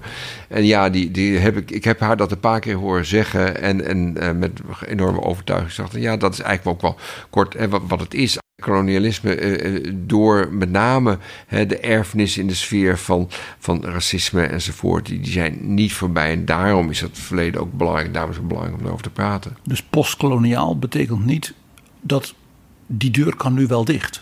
Nee, postkoloniaal, het heeft natuurlijk iets in de sfeer van, van eh, chronologisch. We leven niet meer in de koloniale periode. Hè? eh, en, en, en twee van onze, bijna alle voormalige koloniën die we ooit hebben gehad, zijn onafhankelijk met uitzondering van de Antillen. En die hebben toch ook een soort van ander postkoloniaal arrangement. Eh, eh, maar hè, de, de, de, de, de doorwerking van dat koloniale verleden is niet voorbij. En, en nou ja, daar gaat dat debat ook over in Nederland. Zaterdag is het 1 juli. In de Verenigde Staten hebben ze Juneteenth. Dat is een uh, jaarlijks herdenkingsdag. Uh, dan hebben veel mensen ook een vrije dag in Amerika. Moeten we van 1 juli hier in Nederland ook een nationale vrije dag maken? Um, ik zou. Ik, aarzel een beetje. En dat is niet. Aan de ene kant, ja, ik zou het willen. Maar uh, waar ik bang voor ben. Hetzelfde met overal monumenten neerzetten. Dat, het, dat je verweesde monumenten krijgt. Dat je, net zoals Tweede Pinksterdag betekent niks. Hè, een, een, een, een, een nieuwe feestdag instellen heeft zin als hij ook echt wat betekent. Hè, en, maar goed, kijk, we hebben ook 15 augustus. Hè, dat is de herdenking van, de, van het einde van de Japanse bezetting uh, van, van Nederlands-Indië. Dat is niet een dag waar heel Nederland mee bezig is. Maar hij wordt wel officieel erkend. En op, precies op zo'n manier in juli herdenken zou ik wel belangrijk vinden, ja. Uw boek heet Rekenschap. U bent in 2021 met emeritaat gegaan. Legt u in het boek ook persoonlijk rekenschap af? Uh, dat zit er wel in, ja. Zijn, zijn er dingen waar u anders over bent gaan denken in de loop van die 40 jaar? Ja, zeker. Uh, um, kijk, uh, ik ben ooit uh, afgestudeerd als economisch historicus. En, en, dus ik was wel erg van de, van de harde feiten. En, en, nog steeds vind ik dat heel erg belangrijk. Ik ben als wetenschapper ben ik steeds meer me bewust geworden van, van het belang van meerdere perspectieven. Een plek geven in, in, in, je reconstructie van het verleden.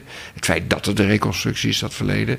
Hè, maar dat je daar veel perspectieven laat meewegen, dat, dat is me steeds belangrijker voor gaan voorkomen. Ik heb ook meer, ja, toch wel beter geleerd om om te gaan met het feit dat waar ik vrij met een zekere distantie over kan spreken, dat voor andere mensen enorm veel emoties oproept. En dat dat ook belangrijk is om dat, dat een plek te geven. En, en dat, nou ja, dat is ook een proces gewoon, gewoon geweest. En daarbij komt ook wel, denk ik, dat naarmate je meer oog hebt en een gevoel hebt voor die emoties, dat je ook meer, ja, waar komt dat nou eigenlijk vandaan? En dan kom je ook wel terecht bij hele nare dingen in de Nederlandse geschiedenis, maar ook in de hedendaagse Nederlandse samenleving. Als parlementariërs nog steeds de lof, de lof uh, zingen over hoe geweldig goed wij waren voor al die toch wel minderwaardige mensen ergens over zee. Dan denk ik, ja, oké, dat, dat, dat is. Ik, kan me voorstellen dat dat in het verleden, uh, dat herinnering daaraan uh, emoties oproept, maar ook als dat vandaag nog uitgesproken kan worden. Dus ja, dat heb ik allemaal wel meer meegekregen in de loop der tijd. Mag ik u hartelijk danken voor dit gesprek en u ook heel veel succes wensen met uw onderzoek en alle andere uh, dingen die nog op stapel staan. Om Mark Rutte te citeren, we zetten een komma, geen punt. dank daarvoor en dank voor het gesprek.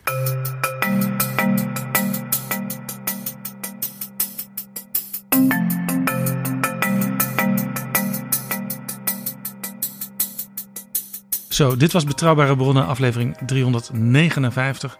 Deze aflevering is mede mogelijk gemaakt met dank aan de vrienden van de show. Wil jij ons ook steunen? Ga dan naar vriendvandeshow.nl slash bb. U bent allen zeer welkom. Tot volgende keer. Betrouwbare Bronnen wordt gemaakt door Jaap Jansen in samenwerking met dag en nacht.nl.